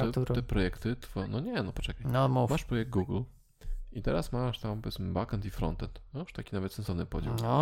No ale backend mówi, kurwa, co za debilem w froncie, no nie da się z nim dogadać, nie? Ten techlit tam to w ogóle jakiś debil. A front mówi, co ten backend nic nie potrafi zrobić w ogóle, nie? No i ci liderzy, spotykają się, mówi, a ten front to cioty, a backend to pedały, no i co? Nie wiem, na piwo bym poszedł chyba. Jakbym tak... nie, wiesz co? Nie z pedałami, ale nie z ciotami. Ale nie, ja sam bym poszedł. Że po prostu bym wyszedł i poszedł na piwo. No nie wiem, próbowałbym jakoś to ogarnąć, ale nie wiem, jakby taka sytuacja była, to co bym zrobił? Bym chyba próbował wcześniej nie doprowadzić do takiej sytuacji. Czyli nie brać dwóch liderów. Nie wiem, a jak ty? Ja bym poszedł do HR-u z pytaniem. Na szczęście mamy mądry HR, więc dostałbym odpowiedź. Ale chyba bym zapytał o to, gdzie się nie zgadzają. Chociaż jeśli to byłyby takie, wiesz, takie ultra spinki na zasadzie taby versus spacie, no to tam nie da się znaleźć części. Też nie da się znaleźć. Tak, myślę, że zrobimy tak, że kazałbym im siedzieć w pokoju tak długo, dopóki gdzieś na kartce nie spiszą sobie postanowień, które są, jak to się mówi, ugodą, tak? Co im leży na sercu, tak? Nie spiszą? Nie, w sensie ustaleń, na które obydwoje są w stanie pójść. Mm-hmm. Kompromisu. Okay. I to jest, wiesz, wyryć to w kamieniu i tak się trzymać, nie? Jeśli przykładowo to taby i spacje, u nas też tak było. Ja jestem za spacjami oczywiście na zawsze, ale okazało się, że front chce mieć taby, więc stwierdziłem, to backend używa spacji, a front używa tabów. I przekonania przekonaniami, racja po mojej stronie, ale konwencja wyżej, nie? Mhm. I chyba bym też tak kazał zrobić im tym dwóm i nie demokracją, bo demokracja się nie spełnia, nie sprawdza, ale jednak żeby tych dwóch gości się dogadało. Jeśli inni byłby to przykład, że muszą ze sobą współpracować, to mają się dogadać i spisać jakiś taki właśnie kompromis obustronny, którego się od tej pory będą pilnować, nie? Ale to widzisz. Albo zrobić... Mów. Zaraz. Albo zrobić tak jak powiedziałeś, czyli oblać zimną wodą i do dwóch osobnych projektów. No, bo tak chciałem powiedzieć, że tutaj wiesz, mówisz, że mają się dogadać, ale tak jakby z założenia, które przedstawiłeś, to były tacy, że wiesz, że oni nie brzmieli, jakby mieli się dogadać. Więc tu też tak jest, że to jest, wszystko to jest gdybanie, nie? To tak naprawdę trzeba zobaczyć na konkretnym przykładzie, bo może się wydawać, wiesz, to często to wynika właśnie z jakiegoś tam, wiesz, może nie znowu, niedogadania, tak, ktoś coś, wiesz, ma jakieś wyobrażenie o drugiej stronie, niekoniecznie potwierdzone, wiesz, w rzeczywistości. I buduje sobie jakieś tam swoją wizję danej osoby, czy tego, co ta osoba robi, a tak naprawdę jak usiądą faktycznie w tym pokoju i zaczną rozmawiać z sobą, to może da się coś wypracować i wbrew pozorom może nawet coś ciekawego z tego wyjść. To taki przykład, który przyszedł do głowy. Jedna osoba mówi, wstrzykujemy wszystko, a druga stanowi nie. Wszystko robimy przez alokowanie, przez nią w konstruktorach. No a czy tutaj nie powinien... Jak to pogodzić? Kim jest ta osoba, któremu... Kim są te osoby? Dwóch ale których? Tech leadów? No tak. No to wydaje mi się, że na firmę to... Nie wiem, ja nie widzę dwóch tech leadów. No chyba, że to jest faktycznie jakaś wielkie korpo, ale to wtedy też te osoby raczej nie miałyby tak jakby... No nie pokrywałyby się... jakby to powiedzieć, obszarami? Niekoniecznie. Masz leada, są dotnetowi, ale na przykład jeden jest specjalistą webówka, a druga specjalistą desktop, nie? I tu masz wstrzykiwanie. Mhm. No i jeśli tam się przez przypadek spiknęli na kawie, poruszyła właśnie tabów i spacji i później zeszło na IOC, no i tam już wiesz, wojna, nie? Mhm. No ale to na kawę to sobie mogą wojować, nie? Dobra. No ale pytanie, czy te osoby, tak jakby te ich decyzje, tak jakby w którymś momencie się stykają? Bo wiesz, ja nie mam nic przeciwko, że jeden sobie tech lead powie, my w tych obszarach, którymi my się zajmujemy, wstrzykujemy wszystko, bo to i to, a drugi tech lead w innych obszarach, na przykład, który jest odpowiedzialny za inne aplikacje. Nie. Rozumiem, o czym mówisz. To chodzi o to, że jednak dochodzi do spienia takie, że CTO mówi, ok, standaryzujemy podejście do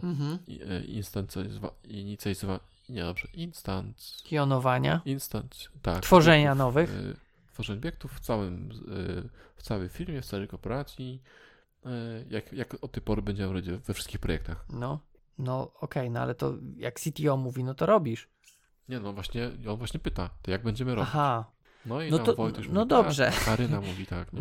No to okej, ale to zakładam, że decyzja nadal ostateczna jest do CTO i te osoby techniczne ewentualnie powinny przedstawić, nie wiem, za i przeciw i osoba, ten CTO powinien podjąć decyzję, tak, na podstawie tych argumentów.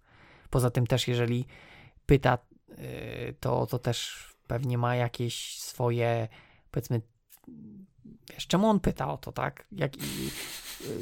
Co on chce osiągnąć przez to, więc też ma jakieś swoje tam cele, które chce osiągnąć, bo na przykład, nie wiem, chce w magazynie, nie wiem, w wywiadzie dla, nie wiem, Business Weeka czy whatever, chce powiedzieć, nasza firma stosuje wstrzykiwanie zależności albo nie stosuje, bo na przykład chcemy, wiesz, nie wiem, jaki mógłby być powód, nie wiem, nie tworzymy dużo obiektów, czy tam, nie wiem, alokujemy tylko raz, a potem wykorzystamy jakieś tam pulę aplikacji, coś takiego, żeby było szybciej i chce to powiedzieć w magazynie i musi po prostu się dowiedzieć od danych osób, tak? Mówię, nadal decyzja będzie na tej osobie raczej, tak? Spoczywać na tym CTO, nie jest częstym. Mhm. No, czyli na nas, po tym pytanie do nas padło. No, ale to mówię, żeby nie przedłużać. Ja bym powiedział tak, ja nie wiem. A czekaj, jakie było pytanie w końcu? Na które pytanie odpowiadamy? Jak z teamu seniorów wybrać tego, który będzie tym tech leadem? Okej. I w sytuacji, gdy jest dwóch. Bo jak... Tak, i każdy chce być tym tech leadem. I każdy oczywiście jest lepszy. Mhm. Nie, rozmowa. Czyli wziąć te osoby... porozmawiać i zobaczyć. I wtedy też decyzja może być już na jakimś tam wyższym poziomie podjęta poza tymi osobami, tak? Już wtedy, w takiej sytuacji, jeżeli nie da się samoczynnie. A wiesz co? To mi przychodzi na myśl przypowieść biblijna chyba. Ja wiem, ale tak mi się przypomniało. To nie wiem, czy to był Salomon, czy to nie był Salomon. To był taki problem, że były dwie matki i każda mówiła, że dziecko jest jej. Pamiętasz? Nie pamiętam. I przyszły i mówią, to jest moje dziecko, to jest mój Brianek, przyszły dwie Karyny i ten król Salomon mówi, okej, skoro każda z was mówi, że to jest jej dziecko, no to przekrójmy je na pół i każdy dostanie po połowie. No i wtedy ta prawdziwa matka Brianka powiedziała, nie, to niech Brianek pójdzie do tej drugiej Karyny. I król powiedział, okej, skoro ty się zlitowałaś, to jest twoje dziecko, bo tobie zależy bardziej. I teraz tutaj trochę jakby analogicznie albo patologicznie przez mój spaczony umysł powiedziałbym, że ten... Nie. Czyli tu trochę taki, nie wiem, że chytry traci dwa razy. No, że prawdziwy lider tu powinien po prostu ustąpić, nie? Taki idealistyczny taki świat, ale no okej. Okej. No może. Ale nie spodziewałem się przypowieści biblijnych w 6. odcinku. O Brianku i Karynie. Okej. Być może jest to nasz ostatni odcinek. Dobra. Tak, w ogóle jeśli chodzi o liderów, to ja mam takie dosyć idealistyczne podejście. Jeśli nie czuję tej idealistycznego podejścia, to wtedy dla mnie to jest osoba menadżer. A kiedy jest taki idealistyczny, że chce za nim iść, to wtedy jest liderem. Aha. To tak, jeszcze jedna dygresja. Okay. Dobra. Więc tutaj, z tym wyborem seniora zgodzę się z tobą, że dyskusja jest najlepszym, na co możemy się... Zdecydować? Tak, zdecydować właśnie. No dobra. To tutaj mam jeszcze tak w takim razie. Dużo tych punktów tutaj masz. Proszę pana, mówię ci, że będzie taki odcinek. No to dajesz. Dopóki się syn nie obudzi, to nagrywamy. Ty jesteś w domu? Tak. No, ale spokojnie. To kolejny punkt jest taki. W którym momencie stajesz się liderem? Czy to jest awans, czy zmiana stanowiska w stopce uczyni cię liderem? No wydaje mi się, że tutaj, tak jak już wcześniej mówiliśmy, tak, że to bardziej tak samoczynnie się dzieje, a później za tym pewnie idzie jakaś zmiana stopki w mailu. Aha.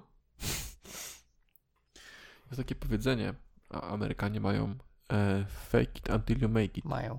Coś takiego? Tak jest. Ja też tak uważam. Zgodzę się z tym, że to jest tak, że ty bierzesz na siebie, na klatę różne odpowiedzialności, a po jakimś czasie ktoś mówi, wiesz co, okej, Wojtuś, straciłeś właśnie rolę, typu Brian i Karyna. Wiesz co, Brian, ty właściwie chyba jesteś liderem, czy tam seniorem, czy tam kimkolwiek, tak? Bo jesteś już w pełni w tych butach.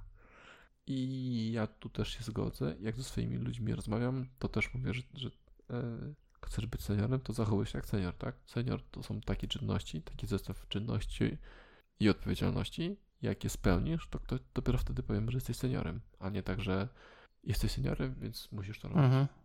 To chyba Maciek ma coś tam z Rockstar, tak? Jeśli chcesz być traktowany jak gwiazda, to musisz się zachować jak gwiazda rocka. Coś takiego ma chyba. Ale on ma chyba po tym Marilyn Mansonie, czy coś takiego. Takiego. Mansona lubię. Muzykę starą. Tak, więc w którym momencie stajesz się liderem? W momencie, w którym zachowujesz się jak lider. Mhm. Tak naprawdę. No tak, no. Jest, tak jak mówię, najpierw to robisz, a potem tak jakby też nieświadomie, tak? Nie czujesz, że to, co robisz, nie wiem, jest jakieś tam związane z seniorowaniem. A potem się okazuje, że faktycznie tak jest. Tak, tylko to teraz znowu taka półdygresja. Czekaj, zbieram myśli. Aha. Bo może być tak, że może być takim samorodkiem. Na zasadzie przychodzisz sobie do pracy i jesteś takim zwykłym tam wyrobnikiem, ale ktoś tam wokoło ciebie ma problem, więc pomagasz i tym ludziom i pomagasz i okazuje się, że tak samozwańczo zacząłeś pomagać i ludzie wokół ciebie rośli. A alternatywa? Przychodzisz do tej pracy, robisz, w jakimś czasie myślisz, a może bym tak zaczął być tym tech liderem, czy tam jakimś liderem, i gadasz ze swoim tatą i ten tato mówi, no to zacznij tak pomagać tym ludziom. I ty słuchasz tego taty i zaczynasz to robić. Na zasadzie takim świadomej. Rozumiesz? Mhm. O co mi chodzi? I teraz, czy któryś z nich jest lepszym liderem?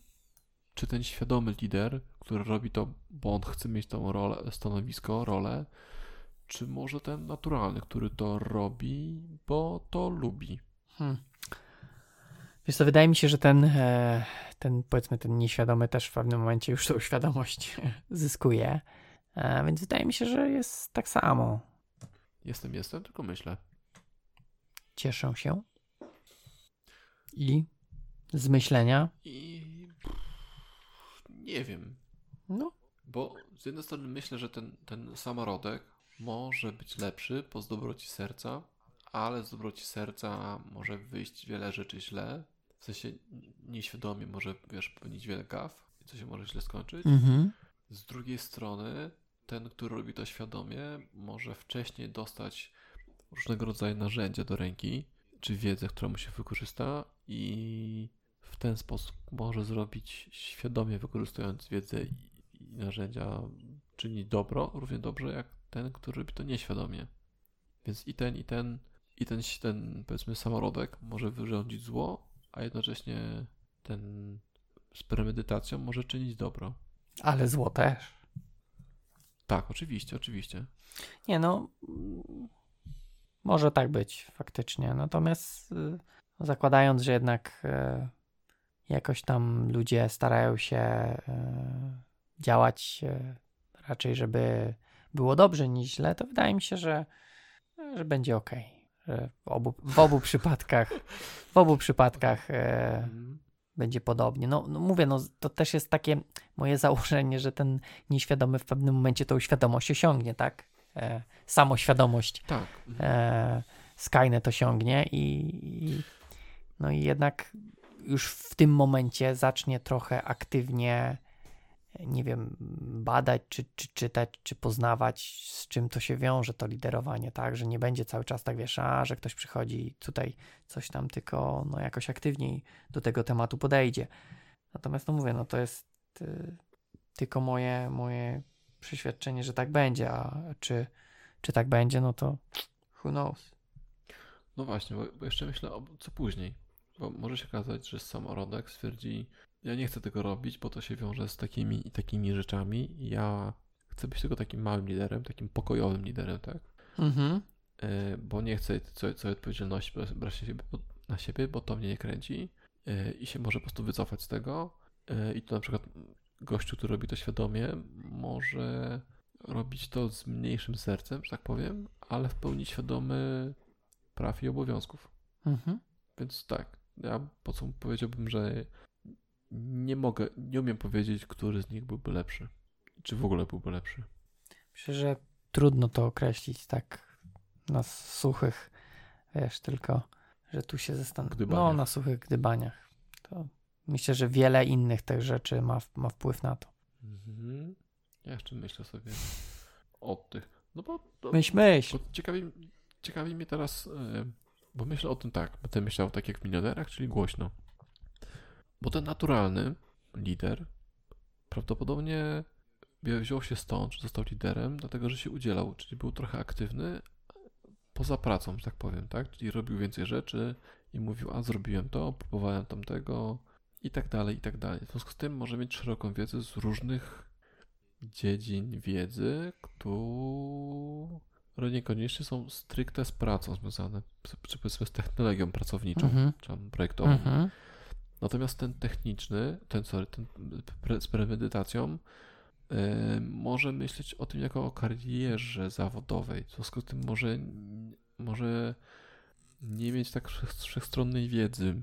Więc to może być z czasem, może się rozwinąć w takiej postaci, że to jest, że będzie lider i będzie menadżer. Że ten będzie, drugi będzie, tak? Tak sobie myślę. Z premedytacją będzie menadżerem. No. Może tak być, może tak być. Tylko narzędzia, jak wiesz... Tak, Excel. Tak, no właśnie. Project, coś tam było. MS no, Project. Taki, MS Project, tak. Albo po prostu Excel. Wiesz co, no może tak być, no ale to mówię, to też jest... Wiesz, może być zupełnie w drugą stronę, tak? Może ten z serca kiedyś, wiesz, powiedzieć: a już mi się nie chce i mam tego wszystkiego dziurki w nosie i to rzucić, a ten z premedytacją jednak faktycznie chcąc, żeby to była jego kariera, rozwijać się i nie zostać menadżerem, tylko liderem. Jasne. Dobra, no. Okej. Więc stajesz się liderem wtedy, kiedy zaczynasz się zachowywać jak lider. Tak. A awans czy stopka nic nie robi tak naprawdę. No to takie, wiesz, jest trochę na pokaz. Moim zdaniem im jesteś starszy, tym mniej ci zależy. Ta stopka. Tak, mhm. Tak zauważyłem właśnie. Bo wiesz, wszyscy już wiedzą, to nie musisz pisać. jak jesteś młody, to musisz się przedstawić. Tu jestem ja, lider. Trochę jak z CV-ką. Jak jesteś młody, to wpychasz wszystko do CV-ki, a jak jesteś stary, to zaczynasz jej usunąć. O, no, dobre. Dobra, to mamy jeszcze dwa pytania. Jeszcze dwa pytania mam. Tak. Odpowiedzialność w sytuacji porażki, na przykład minięty deadline. Ale co konkretnie odpowiedzialność? No, takie jest pytanie. No jest odpowiedzialność. Kto ponosi odpowiedzialność? No ten, co zawinił. Wiesz, tak, to ja mam piękniejszą odpowiedź. Ale mów. Okej. Wiesz, pytanie, no kto ten deadline ustalał? Zakładam, że jakieś tam porozumienie musiało być z zespołem. Wiesz, bo to też różnie jest, tak? Czasami jest w firmach tak, że jacyś tam, że tak powiem, handlowcy sprzedają projekt i mówią, wiesz, weźmiemy za to tyle kasy i zrobimy to w tyle, tak? I robią to, wiesz, z własnego z fusów własnych wróżą. Czasami pytają się jakichś właśnie liderów, ile taki projekt powinien trwać, ale potem mówią i tak swoje, no bo wiesz, nikt nie kupi tego, jak będziemy to robić 2x, tylko x. Więc wiesz, no odpowiedzialność, no jak coś tam się mówi lub robi, no to jakaś tam odpowiedzialność na pewno musi być. Natomiast tak jak też mówiliśmy, no ten lider trochę chroni tych ludzi, powiedzmy, na dole, natomiast no też nie może to być, jeżeli widzi, że ktoś tam daje do tego, no ciała, to jakaś tam odpowiedzialność danej osoby też powinna być. Mhm. A pamiętasz, co mówiłeś o komunikacji? No, że trzeba rozmawiać. Tak, więc ja tak sobie myślałem o tym pytaniu. Mhm. I teraz uwaga. Dobry lider zrobiłby tak, że nie byłoby fuck upa, czy nie byłoby miniętego tutaj terminu, bo wcześniej by się dogadał z klientem, że albo nie dostarczą, albo że zmienią zakres, albo coś innego. No a co w sytuacji, jakby klient powiedział No nie da rady. No właśnie dobry lider powiedziałby tak, że da radę. Panie kochane, tego się nie da, bo tak by nagadał, że no, ten by stwierdził, że nie potrzebują. W sensie, okay. Wiesz, często jest tak, że możesz powiedzieć, powiedzmy, zaczynasz sprint, nie? Czy u ciebie robicie sprinty, i powiedzmy zaczynacie sprint w poniedziałek, macie 2-tygodniowy sprint, a we wtorek okazuje się, że po analizie tasków już wiecie, że nie dowieziecie, bo API nie dostarcza, bo coś, nie? Mhm. I w tym momencie we wtorek już dzwonisz do klienta i mówisz, panie kochany, sprawdziliśmy, nie doszacowaliśmy, nie da rady, nie? Bo wszystko stop. I w tym momencie nie mam tego deadline'u, bo ten deadline po prostu znika. No pięknie. Tak sobie myślę. Ja wiem. No, okej. Nie, no spoko. No, myślę, że bardzo ładnie wybrnąłeś z pytania. Wiesz, jak ja długo o tym myślałem? Okej. No właśnie. Więc to taka oczywiście idealna sytuacja. Natomiast no, lider powinien zagrać tak, że bierz odpowiedzialność na siebie, tak? Bo ty jesteś tym lead devem, jeśli chodzi o projekt, albo jesteś tym project liderem, czyli tym takim PM i mówisz, okej, mea culpa, natomiast później gadasz z zespołem, nie? I lejesz sobie. Tak, na kolanach pas. Bach. Okay. Tak. No rozumiem. Brian, nie dostarczyłeś. Karyna, ty mu nie powiedziałaś nic. Ale tak, no ja też tak uważam, że ten project lider, czyli tak w sensie PM, jest takim zmiękczaczem między tym, co klient chce i co klient mówi, i też w stronę deweloperów, i też w drugą stronę, tak? Kiedy PM mówi, że kiedy klient na wymyśla, że mówi, że deweloperzy w ogóle cieniasy, no to PM mówi, no klient chciałby trochę lepsze wyniki mieć od was, nie? A kiedy deweloperzy mówią, że w ogóle syf, że projekt do dupy, że w ogóle nic, i że w ogóle analitycy od strony klienta to barany, no to PM mówi, no nasz Brian nie może się dogadać z Karyną z twojej strony, nie? Coś trzeba poprawić. Taki trochę tłumacz jest dla mnie. Translatorek. No. Okej. No tak.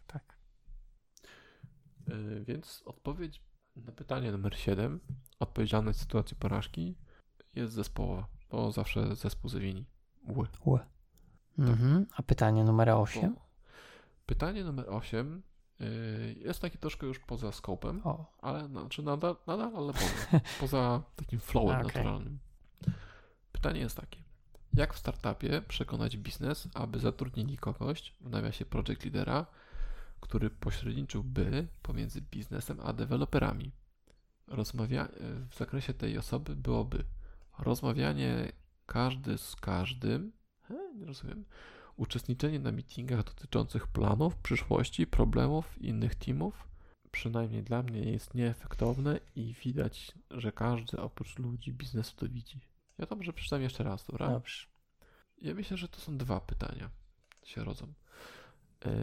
Czy dwa problemy. Mhm. Pierwszy jest taki.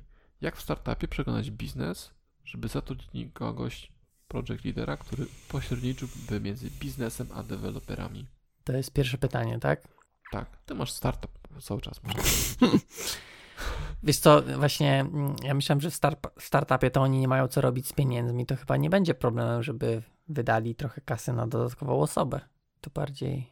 Nie jest tak, że w startupach się zastanawiają, na co dzisiaj pieniądze wydamy? Mam u siebie gościa, który ma doświadczenie w pracy w startupach i mówi, że dopóki nie dostaniesz tam tego drugiej czy trzeciej fazy, to się borykasz z hajsem. Mhm. Jest ciężko. Jak już dostaniesz, to później masz tak miesiąc biby, że nie wychodzisz z stanu upojenia i dopiero później zaczynasz myśleć, co robić. Na co wydawać kasę. No okej. Tak.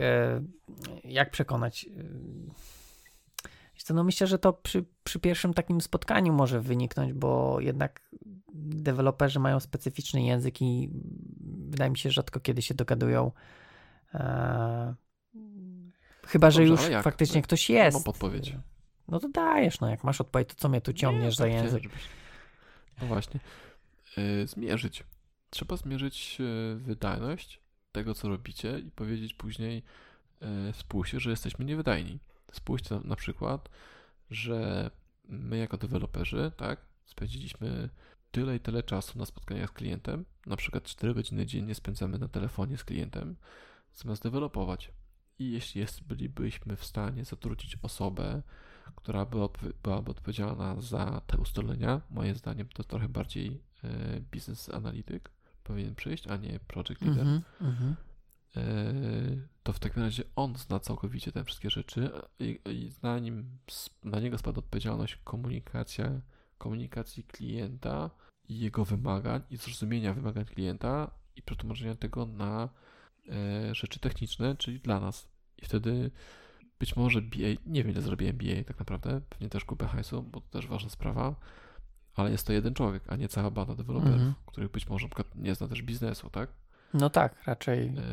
I to po prostu pokazujesz, spędzałem powiedzmy 4 osoby na spotkaniach po 4 godzin, w ciągu dnia wychodzi 16 godzin, czy dwie osobodniówki, za to możemy wynająć jednego BA. To chyba o to chodziło w tej drugiej części, że właśnie tam coś było każdy z każdym i to właśnie to chyba o to chodzi, że... Tak, rozmawianie, tutaj ja przeczytam. No. Rozmawianie każdy z każdym, uczestniczenie na meetingach dotyczących planów, przyszłości, problemów innych teamów jest nieefektywne. Raczej. Bo efektowne to... Na pewno jest to nieefektowne. To jest napisane tak, ale zgadzam się. Jest to nieefektowne. Jest też nieefektywne. I widać, że każdy oprócz biznesu to widzi. Mhm. Tutaj chodzi pewnie o to, że biznes zmusza do takich spotkań. Tak. Trochę się z tym zgodzę, trochę się z tym nie zgodzę. Wydaje mi się, że ja podobnie, że jednak trochę tam dobrze wiedzieć, co tam w firmie i jaka jest tam przyszłość i co się dzieje w innych teamach. Czy wszyscy mają na to chodzić? Cały zespół? No nie. No to jeśli zależy jak często i jak dużo. Miałby tam iść, to ja powiem tak. Ja powiem tak. Mów. Ja się wiem, to ja się wypowiem. Dobrze. Z tym, że wiem, to niekoniecznie. Ja bym zrobił tak. Znowu bym zmierzył i znowu pokazał, że tyle hajsu po prostu ucieka między placami, kiedy deweloperzy grają na komórkach i nie słuchają. Natomiast dobrze, żeby lead developer na to poszedł, bo on wtedy będzie wiedział, że inny zespół robi coś. Być może jest to podobna funkcjonalność, albo że trzeba się będzie synchronizować, albo że wystawiałem API. Na pewno PM powinien pójść. Znaczy na pewno. Też warto by było, żeby poszedł. Bo być może tam szukają ludzi, a być może coś. No i znowu biznes analityk powinien na takie rzeczy chodzić. Bo to znowu jest rozumienie biznesu. Być może się okazać, że w waszym zespole robicie funkcjonalność, która już dziś została stworzona, albo że zupełnie scope nie pasuje, tak, tej funkcjonalności. I to też być może trzeba sprzedać klientowi. Więc rozwiązaniem na te dwie rzeczy jest to, że zacznijcie mierzyć, ile czasu wam schodzi na te nieefektowne spotkania. I pokażcie po prostu. Myśmy tak mieli teraz w projekcie. Narzekaliśmy na sprzęt i na połączenie, że jest strasznie słabe. I narzekaliśmy, a klient mówił, no tak, ja rozumiem, ja wiem, aha, my to rozumiemy. I w końcu stwierdziliśmy, że zaczniemy mierzyć i logować czas, który spędzamy na przykład na tym, jak się tam visual przełączy, czy coś, nie? I projekt był 6 czy 7 osób i kiedy każdy zaczął logować, to okazało się, że w ciągu sprintu spalaliśmy sprint mieliśmy 2-tygodniowy. Spalaliśmy 2 tygodnie jednej osoby pracy na takie właśnie przełączenia się między branżami, czekanie, czy visual zacznie odpowiadać, czy coś dalej, nie? I w tym momencie klient stwierdził, o szwak, przecież to jest jeszcze jedna osoba, za którą płacę w zespole, nie? Tyle czasu zmarnowane. No i co zaczęło się dziać, tak? Pojawiło się szybsze połączenie, szybszy sprzęt, jakiś tam jeden antywirus mniej, czy coś, nie? Jeden antywirus mniej, okej. Okay. O, okay. Nieważne. No spoko. Zaczęło coś się w tym kierunku iść. Rozumiem. Więc, twarde fakty. No tak, liczby. Hajs. No właśnie. Okej. Okay. Ma to sens. Więc tak, do biznesu myślę, że liczby dobrze przemawiają, szczególnie ze znakiem dolara przed lub PLN z tyłu. To myślę, że to tak mogą przemówić, żeby coś się zadziało. Tak, i to jest taki chwyt marketingowy, że warto to przemnożyć, zrobić efekt skali, bo może się okazać, że powiedzmy te wasze spotkania kosztują $100. Myślicie sobie $100, to nie jest kopę hajsu. Ale to wtedy bierzecie razy 4 osoby, zakładamy, więc mówicie, to macie 400. No i znowu może powiedzieć, że biznes jest bogaty, więc 400 to niewiele, ale to przemnóżcie sobie to razy powiedzmy dni w tygodniu, które tam w sprincie, które spalacie. Złożę, że macie tych 5 dni, że wam tyle schodzi. Więc mówicie, że w ciągu sprintu ten klient to płaca kolejne 2000. Jeśli to jest znowu mało, to mówcie, no to okej, to w skali miesiąca mamy 2 sprinty, to jest 4000. Jeśli macie, dobrze powiedziałem, nie? W ciągu miesiąca macie 2 sprinty, więc 4000. Tak. Jeśli to jest wciąż mało, to powiedzę, że w ciągu roku na samych spotkaniach klient płaci $48,000 za spotkania, których nikt nie wynosi. W tym momencie macie całkiem spoko pokazane pieniądze. Tak, a jeśli wciąż to mało, to mówicie, to dajcie nam podwyżkę. Właśnie, no trochę tak też możecie zrobić. I wszyscy szczęśliwi są. Tak, i właśnie, i kumbaya. Kumbaya. Dobrze. To co, nie ma więcej pytań? Nie ma więcej pytań. Dużo tych pytań jakoś było. Nie, jedno się zduplikowało. Czym się różni lead dev, a tech lead. Okej. Ale to na początku przegadaliśmy. Spoko. Dobrze. To ja powiem tak. Nie ten link. Przepraszam. Więc autorami pytań był Kamil Dąbrowski, Krzysiek Szymczak, Ania Jawulski. To Michał? Może. Nie wiem, pytasz czy mówisz? Pytam. A to ja nie wiem. Nie znam. Chyba Michał. Sprawdzę na Twitterze, bo jak chyba dziś go tam mam. No ale jak tak się podpisał, to... Michał, dobrze. Tak. Nie wiem, jak kojarzyłem z Twittera. Michał Jawulski, Kamil Dąbrowski, Karol Wójciszko i Greg Rynkowski. Za co jesteśmy bardzo wdzięczni. Tak jest. Dzięki wielkie za pytania i więcej. Za aktywność na Trello, tak. Ale to nie wszystko, bo jeszcze chciałem podziękować też za komentarze na stronie. I tutaj była dyskusja o karierze i tam autor, który się podpisał NTJ, tam były pytania o co trzeba wiedzieć na juniora. Fajnie, że poruszyłeś temat. I tutaj jeszcze Artur Wincenciak pytał, dlaczego kleszczemy. Żeby synchronizować. Tak, synchronizacja to podstawa. Tak, i Artur tam poruszył temat abstrakcji. Artur, jakby coś, to tak jak pisaliśmy, rzuć ten temat jeszcze raz Trello, to chętnie do niego wrócimy. A podobno się mówi abstrahować, a nie abstrakcjonować. To Artur mnie okrzyczał, że on nie mógł słuchać, bo... Możliwe. Dobra, nie jesteśmy mistrzami polskiego. Tak, dobra. Ja tam piątkę na maturze miałem, to mów za siebie. To ja nie jestem mistrzem polskiego. Ja też nie jestem, ale miałem. To ja nie miałem. Piątkę z polskiego miałem raz. Jak odpowiedziałem dobrze, a pani się pomyliła i mnie posadziła i później mi chyba potajemnie dała w nagrodę. Chciała ci wpisać dwa, ale jej do góry nogami wyszło. Możliwe. Dobra, więc musimy zakończyć odcinek. Mhm. Czy będziemy podsumowywać? Będziemy, bo nasi słuchacze tego oczekują. Dobra, okej. To tak na szybko. Mhm. Kim jest lider? Lider to osoba, za którą chcemy podążać samoistnie. Tak, zgodzę się jak najbardziej. A co łączy lidera z dobrym rodzicem? To, że lider popycha nas, tak jak rodzic popycha nas trochę do rozwoju, ale też ochrania przed tym, żebyśmy nie zrobili sobie za dużej krzywdy. Miłość. Wow. Tak, a co grubo. A jak definiuje się odpowiedzialność? To, co powiedziałeś, to bym powiedział. Aha, to mów. No to. Czyli powiem to, co powiedział Paweł, czyli z jednej strony lider stoi z przodu i pilnuje, żebyś za bardzo się nie skaleczył, a z drugiej strony stoi z tyłu i popycha cię ku nieznanemu, ku przygodzie. Czy dobremu lidowi wystarczy charyzma, empatia, czy jednak ludzie muszą go wcześniej znać?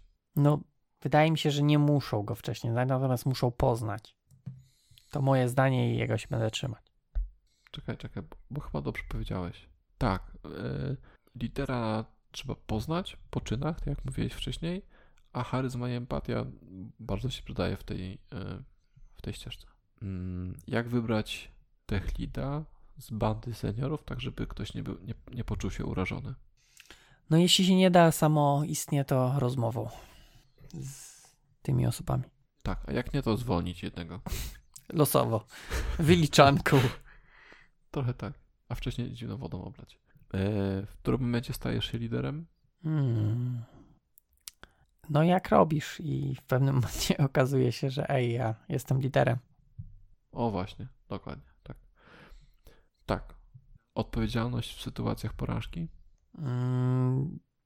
Lider powinien tak jakby zbierać, natomiast też tak jakby powinno to jakoś dotrzeć do zespołu, aby w przyszłości takich tych fuck-upów nie było.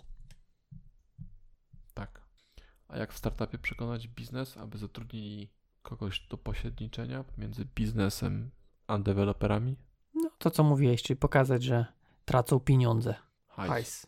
O, złe skojarzenie, dobra. Dobrze, no to chyba tyle.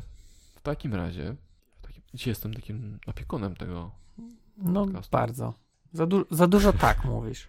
Okej. Ale dobrze.